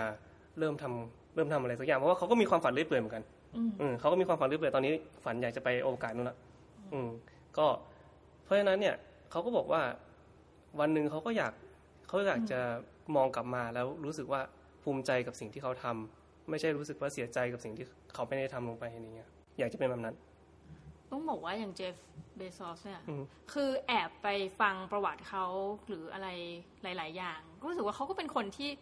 มีความกล้าเนาะใช่ครับ จากเดิมเอาอะไรนะเหมือนประตูอะไรมาทำแบบมาเหมือนบานประตูเอามาวางเพื่อจะแบบแพ็คของแล้วเขาก็เล่าวิธีการแพ็คของ นอกจากนั้นแอบรู้อย่างหนึ่งเขาเหมือนเป็นเด็กจิคือ มีคล้ายๆ Bill Gates แสดงว่าอืมพี่โสพลเนี่ยแอบชอบพวกอัจฉริยะนั่นเนี่ย ก็คือเจฟเบซอสเนี่ยเป็นเด็กที่อยู่ในโปรแกรมอะไรสักอย่างที่เหมือนเป็นเด็ก genius นะคะใช่ครับแล้วก็เป็นคนนำทัวร์แบบต้องมีคนมาสัมภาษณ์เขาตั้งแต่เขายังเป็นเด็กเด็กอืมเลยเด็กในโรงเรียนใช่อะใช่ใช่แล้วรู้สึกว่าเออแต่ละคนเนี่ย คนจะมาขนาดนี้ได้นะพี่สมองรู้สึกไม่ธรรมดาสักคนเลยมันก็บ้ากันหมดนะครับ อืมมันก็บ้ากันหมดอะถ้าไม่บ้าก็คงไม่ทำหรอกมันไม่บ้าก็คงไม่มาถึงจุดนี้หรอกมันก็มันก็บ้ากันหมดแหละ ก็คือคนที่บ้ามันนี่แบบถึงจะรอดได้ เพราะฉะนั้นคนที่แบบคนเรามันก็จะมีเส้นขีดเนาะของสังคมว่าเออ เรียนมาจบมาทำงาน มีแต่งงานมีครอบครัว มีลูกทำงานส่งลูกเรียน แก่ตัวมาลูกมาดูแลตายอย่างเงี้ยครับอืมมันก็มีเส้นขีดอย่างเงี้ย เราก็เราก็จะดูว่าเฮ้ยในช่วงเส้นเนี้ยเราสามารถที่จะแตกแขนงเป็นต้นเป็นต้นไม้ได้ไหมที่จะแบบที่จะทำให้มันแบบมีผลมีอะไรออกมา ระหว่างทางแสดงว่าถ้าถามวันเนี้ยว่าเฮ้ยพี่โสพลอยากจะทำอะไร อยากจะเป็นอะไรบางทีอาจจะยังตอบไม่ได้เนาะอาจจะยังตอบไม่ได้เพราะว่าอย่างที่บอกว่าความฝันไปเรื่อยไปเรื่อยๆไปเรื่อยตอนนี้บอกโตอยากขึ้นจะเรื่อยไปวิ่งมาราธอนใช่มีงานในใจไหมคะว่าเฮ้ยต้องเป็นๆโตงานเกียวครับโตเกียวมาราธอนปีหน้ามาราธอนนี่มันสี่สิบสอง42.195กิโลตอนนี้วิ่งได้5กิโลอยู่ แต่ว่ากะว่าจะมีเดทไลน์ไหมคะว่าความฝันเนี้ยเราจะต้องทำก็ปีหน้าได้ไงครับ เดือน เดือนรู้สึกว่าเขาวิ่งเดือนมีนามั้งโอ้ยมันก็อีกถ้าแบบพูดกันขำๆก็อีกแป๊บเดียวเองใช่ครับ ไม่ถึงปีแล้วตอนนี้ ก็ก็ไม่รู้ว่าจะทำได้ไหมแต่ก็ถ้าสมมุติว่าตอนนี้เป้าก็คือ5กิโล10กิโลก็คือไปเรื่อยๆครับแต่มีก็มีเป้าของมัน ทุกวันนี้อยากถามตารางนิดนึงค่ะ ในฐานะนักเขียนอืมที่บอกว่าต้องเขียนทุกวัน เพราะว่าหลายคอลัมน์เหลือเกิน แล้วก็ ในฐานะ CEO ของ BC Rapid และในฐานะคุณพ่ออมเออวันวันๆหนึ่งเนี่ย ตื่นมาทำอะไรบ้างคะ ตื่นตีห้าครับผมวิ่งโอ้โหตื่นตีห้าวิ่งจนถึงประมาณหกโมงอ๋อแล้วก็ลงทุนด้วยนะผมลงทุนไอลงทุนในหุ้น ลงทุนใน forex โอ้เอ่อตลาดเงินโอ้โหแล้วก็ก็คือตื่นที่ห้าวิ่ง เสร็จปุ๊บหกโมงเช้าอาบน้ำอาบน้ำเสร็จปุ๊บดูตลาดฟอเร็กอืมเออเพราะว่าตลาดฟอเร็กมันเปิดตอนตอนหกโมงเช้าดูตลาด Forex แล้วก็ถ้าจะซื้อก็ซื้อช่วงนั้น ซื้อขายก็ผมซื้อผมเล่นเป็นรายยาวระยะยาวเนาะอืมซื้อถ้าสมมติว่าจะซื้อก็ซื้อขายช่วงนั้น แล้วก็รอรอมันวิ่งขึ้นวิ่งลงอะไรเงี้ยครับซื้อแล้วก็ปล่อยมันทิ้งไว้ดู Forex เสร็จปุ๊บก็นั่งอ่านหนังสือนั่งอ่านหนังสือเสร็จปุ๊บเจ็ดโมงประมาณเจ็ดโมงครึ่งก็มาออฟฟิศมาออฟฟิศก็เคลียร์งานเคลียร์งานก็คือระหว่างวันก็อยู่ออฟฟิศนะก็จะมีเขียนคอลัมน์บ้าง ช่วงที่ช่วงที่น้องน้องดูงานอะไรเงี้ยครับแล้วก็จะนั่งเขียนคอลัมน์บ้าง แล้วก็ หลังจากนั้นก็จะลูกก็จะมา เดี๋ยวสักพักลูกก็จะมาละสิบเอ็ดโมงสิบเอ็ดโมงครึ่งอะไรเงี้ยเดี๋ยวลูกสาวก็จะมา ก็จะมาเล่นที่ออฟฟิศก็นั่งเล่นกับลูก เที่ยงกินข้าวบ่ายก็เขียนหนังสือต่อ ตอนเย็นก็กลับบ้านซื้อของเข้าออฟฟิศซื้อน้ำซื้อไปซื้อน้ำซื้อพวกแบบปากกงปากกาอะไรเงี้ยครับเข้ามาออฟฟิศแล้วก็เคลียร์งานตอนกลางคืนก็หลับประมาณสี่ทุ่มห้าทุ่มถ้าไม่มีหนังที่อยากดูนะอืมถ้ามีหนังที่อยากดูก็ดึกกว่านั้นเองมีแบบวันไหนมีไหมที่แบบโอ๊ย มีขยันหน้างานเบื่อ ไม่มีครับไม่มีไม่มีเลยเลยคือในผมเป็นคนที่ถ้ารักอะไรแล้วก็จะรักสิ่งนั้นไปเรื่อยๆอะครับไม่มันไม่มีเบื่อ ยกเว้นเสียว่าถ้าสมมติว่ามีเหตุที่จะต้องไม่ทำมันอืมอืมก็นั่นก็คืออีกเรื่องหนึ่งรู้สึกว่ามันเป็นงานหรือว่ามันเป็นความรักอะมันเป็นความรักครับมันเป็นสิ่งที่ผมรู้สึกสบายใจเวลาได้ทำอืมอย่างบีซี่ดับบิทนี่ก็เหมือนกัน ใช่ สบายใจเวลาได้ทำถ้าถ้าเราตื่นมาแล้วเรารู้สึกว่าเราไม่มีความสุข แสดงว่ามันมีบางสิ่งบางอย่างในชีวิตที่ไม่ตรงละไม่ไม่ถูกละคุณต้องกลับมาดูแล้วว่าเฮ้ยชีวิตคุณมีอะไรเกิดขึ้นแต่ถ้าสมมติว่าผมตื่นขึ้นมาทุกวันนี้ผมยังตื่นมาวิ่ง แล้วก็รู้สึกว่าเออวันนี้เป็นวันที่ดี เนี่ยมันก็จะมันก็ไม่ได้มีอะไรก็คือทุกอย่างมันก็รันไปตามนั้น แต่ถ้าสมมติว่าวันหนึ่งผมรู้สึกว่า ตื่นขึ้นมาแล้วแบบเออมีเมฆเมฆสีดำคลุมหัวปุ๊บก็รู้สึกเออ มันต้องมานั่งดูแล้วว่าเกิดอะไรขึ้นอะไรเงี้ยมั นมีไหมคะเหตุการณ์นั้นในชีวิตที่แบบมีเมฆดำมีครับก็ตอนที่ไอตอนที่ผมมาเริ่ม BBC เล่นบิดนะครับกตอนนั้นเมฆใช่ดำไปแล้วใช้เมฆดำครับเพราะว่าผมรู้สึกว่าตัวเองตกอยู่ในจุดที่ทำอะไรซ้ำๆเดิมๆแล้วไม่มีการพัฒนาไปข้างหน้าเออ มันเหมือนจุดที่แบบว่า ต้นไม้ที่กำลังเหี่ยวอะพี่อย่างเงี้ยมันไม่มีมันไม่มีแรงบันดาลใจมันไม่มีเหมือนไม่ได้รับแสงสว่างในชีวิตฮะก็เลยต้องต้องหาอะไรใหม่ ๆทำอืมเพ ราะฉะนั้นอีกสิบปีจากเนี้ยจริง ๆ ต้องอาจจะต้องมาสัมภาษณ์พี่โสพลใหม่ เพราะว่าป่านนั้นเนี่ยอาจจะไปทำอะไรอีกก็ไม่รู้ใช่เต็มไปหมดครับเลยเพราะนะตอนนี้พูดถึงะตอนนี้ก็คือมีโปรเจกต์อีกหลายโปรเจกต์ที่กำลังคุยงานกับนักลงทุนอีกหลายคนอืมที่กำลังจะเริ่มใหม่ อันนี้บอกแอบบอกเลยนะหรือว่าต้องอุบไว้ก่อนตอนนี้ต้องอุบไปก่อนครับเพราะว่าเพราะว่าอันนี้มันเป็นเงินลงทุนหลายจำนวนจำนวนเยอะพอสมควรฮะแต่ก็คือไปนั่งไปไปนั่งคุยไอเดียกันแล้วว่า อยากจะทำแบบนี้แบบนี้แบบนี้นะ เขาสนใจไหมอะไรเงี้ยเขาบอกเออเฮ้ยดีเว้ยทำไหมอะไรเงี้ยซึ่งก็เป็นสตาร์ทอัพอีกสตาร์ทอัพกันนี่นะคะ ก็เดี๋ยวเรารอติดตามจะเรียกว่าอะไรดีก็อะเดี๋ยวอีกสักพักก็คงปล่อยแล้วบีซีระบิดอาจจะแบบปล่อยให้ซีอคนอื่นมานั่งแทนโอ้เร็วมากเลยอะบริษัทตั้งมาครบใช่ปีนี่มีซีอใหม่แล้วนะใช่ก็คือมันก็ผมรู้สึกว่าเราถ้าสมมติว่าได้ทำแล้วเรารู้สึกว่ามันมันโอเคแล้วมันมันมันอยู่ตัวแรกมันอยู่ตัวละ เราก็ เราก็ไม่จำเป็นต้องอยู่เนี่ยครับคือเขาไม่ได้เขาไม่ได้ต้องการเราแล้วไงผมก็ต้องหาคนเขียนคอนเทนต์ให้ให้คล้าย ๆ กันที่แบบสามารถที่จะทำได้ ต้องเนียนด้วยอ่านะต้องไม่เนียนให้ด้วน้ยองหมีใช่รู้ว่าแบบใช่ฮ้ต้องเนียนด้วย แล้วก็มีซีอที่สามารถดูแลแก้ปัญหาได้ แล้วก็มุ่งพัฒนาไอองค์กรเนี้ยไปข้างหน้าได้อย่างเงี้ยครับ ถึงจุดนั้นก็คงปล่อย ปล่อยแล้วผมก็คงทำอย่างอื่นต่อ อืมอืมก็จริง ๆ แล้วเป็นเหมือนกับบทเรียนจาก Microsoft ถ้าไปอ่านหนังสือย้ำอีกทีนะของพี่โสพลเนี่ย เพราะว่าสิ่งที่ พี่โสพลได้เผชิญมาสมัยที่นั่นคือการเปลี่ยนแปลงอยู่ตลอดเวลาใช่ใช่การแล้วอยู่ใน Microsoft ก็ต้องไปทำโปรเจกต์ใหม่อีกแล้วใช่หรือบางทีทิ้งโปรเจกต์กลางคันไปทำใหม่ใช่เพราะฉะนั้นไม่แปลกว่าที่เขาจะมีบุคลิกแบบเนี้ยเนาะอันนี้นินทากันตรงอ่าใช่ใช่ใช่แบบโอเคมันอยู่ตัวแล้วอ่ามันอยู่ตัวละไปทำมาอย่างอื่น คือบีซีและบิดก็เป็นลูกอืมเป็นลูกของผมคนหนึ่งเอ่อเราจะไปเสียดายว่าลูกคนเนี้ยเราเราได้เราได้ดูแลเขาอย่างเต็มที่แล้ว แล้วเขากำลังเติบโต เราก็บางทีก็ ถ้าสมมุติว่าเราอยู่ เราอาจจะมีหัวคิดที่แนวเดียวอะครับ ถ้าสมมติว่าได้ได้คนอื่นมา เขาก็อาจจะมีแบบการพัฒนาได้ได้ดีขึ้นกว่าเราด้วย คืออย่าอย่าไปคิดว่าเราเราเก่งอะเออเพราะฉะนั้นการที่บอกว่าผมสร้างวิซี่และบิดขึ้นมาแล้วแบบมันมาถึงจุดนี้ได้เพราะว่าความสามารถของผมมันก็ส่วนหนึ่งมันก็ใช่แต่คือบอกจะบอกว่า คนอื่นเขาก็ทำได้อะคนอื่นเขาก็มีคนที่มีประสิทธิภาพ มากพอๆกัน หรือว่ามากกว่าผมด้วยซ้ำแล้วก็ถ้าสมมติว่าผมสามารถที่จะไปเจอคนคนนั้นได้ แล้วก็เขามาทำให้องค์กรได้ดีขึ้นผผมยินดีเลย อืมเราอย่าไปห่วงนี่อืมยังมีความฝันอะไรอีกไหมคะ ไม่นับการวิ่งมาราธอนที่อยากจะทำแล้ว มันยังไม่ได้มีโอกาสทำนะวันเนี้ย ยังไม่มีโอกาสได้ทำเหรอครับ คือ แต่ก่อนเนี่ย ผมเป็น ผมเป็นช่างภาพด้วย ผมเป็นเออผมเป็น คือแต่ก่อนเนี่ยผมเป็นช่างภาพเป็นเป็นช่างภาพเอ่อสาย wedding wedding photography อยู่ที่เอ่ออยู่ที่ซีแอตเทิลโอ้โหเออรับจ็อบตลอด รับจ็อบทุกวันเสาร์วันอาทิตย์ผมก็จะไปรับจ็อบถ่ายรูปถ่ายรูปถ่ายรูปพรีเวดดิ้งถ่ายรูป wedding อะไรเงี้ยครับ แล้วก็ตอนกลับมาเนี่ย ก็คิดอยู่ว่าอยากจะอยากจะทำเป็นสตูดิโอของตัวเอง อยากจะมีงานถ่ายภาพเพราะว่าชอบถ่ายภาพอยู่แล้ว แล้วก็ชอบชอบเรื่องการชอบเรื่องพรีเวดดิ้งชอบ wedding เนี่ยเพราะว่าความรู้สึกอารมณ์มันมันมีเยอะเนี่ยเออ แล้วก็ตอนนั้นตอนนั้นกลับมาก็เลยเอ้ยอยากจะทำบ้าง แต่ก็ยังไม่มีโอกาสได้ทำอาจจะเป็นอาจจะเป็นงานต่อไปที่ที่จะทำคือเดี๋ยวชีวิตก็จะเปลี่ยนไปเรื่อยๆใช่ครับเออคือยังไม่รู้ชีวิตไงเปลี่ยนไปเรื่อยเพราะว่าอีกหน่อยเดี๋ยวลูกก็โตอะไรเงี้ยครับเราก็จะเราก็ผมก็ไม่รู้ว่าต่อไปลูกต้องการจะทำยังไง คือตอนเนี้ยกลายเป็นว่าเอ่อวงโคจรของเราก็ต้องเข้าไปเข้าไปหาวงโคจรของลูก อืมพอลูกเติบโตปุ๊บเขาก็ไปเข้าโรงเรียนใช่ไหมแล้วเออต่อไปเราต้องทำยังไงต้องปรับตัวอะไรเงี้ยครับอาจจะต้องเริ่มไว้หนวดแล้วลูกสาวใช่ครับสำหรับวันนี้นะคะ ก็เราได้บทเรียนอะไรเยอะมาก ๆ เลยจากชีวิตของพี่โสพลจริง ๆ นะ นี่สุดท้ายนี่อยากให้ฝากบีซี่รับบิดไว้ในอ้อมอกอ้อมใจชาวเชียงใหม่ด้วยค่ะว่าฮะก็ยังไงก็ฝากติดตามแล้วกันนะครับผม Busy Rabbit เนาะอ่าเพจก็ Busy Rabbit Co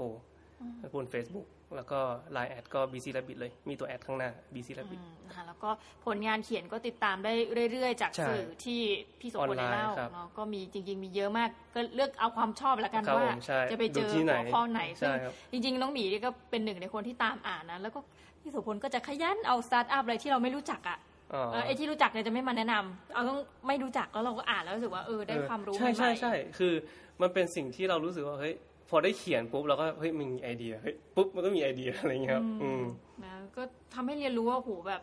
ยังมีอะไรอีกมากที่ใช่ครับคนคนหนึ่งอาจจะสามารถทำได้ ถ้าอยากจะทำนะใช่จริงๆจริงๆอืมแล้วก็อย่าหยุดที่จะสมมติมีความฝันอะไรแวบเข้ามาเออทำทำไปเถอะอืมเพราะเราไม่รู้หรอกว่าตอนจบของเรื่องใช่จะเป็นยังไง เป็นยังไง แล้วชีวิตมันก็สั้นนักใช่ครับ เอามาถึงปรัชญาเฉยเมื่อถึงวันแล้ววันนี้นะคะ ต้องขอขอบพระคุณพี่โสพลสุภมั่งมีมากนะคะครับจากผมเจ้าของหนังสือ bestseller The Nerd of Microsoft สู่การเป็นเจ้าของสตาร์ทอัพอย่าง BC Rapid แล้วเดี๋ยวเราไปติดตามแชปเตอร์อื่นๆ ของพี่โสพลกันได้เรื่อยๆสำหรับวันนี้น้องหมีและพี่โสพลต้องขอลาทุกท่านไปก่อนนะคะ สวัสดีค่ะ สวัสดีครับผม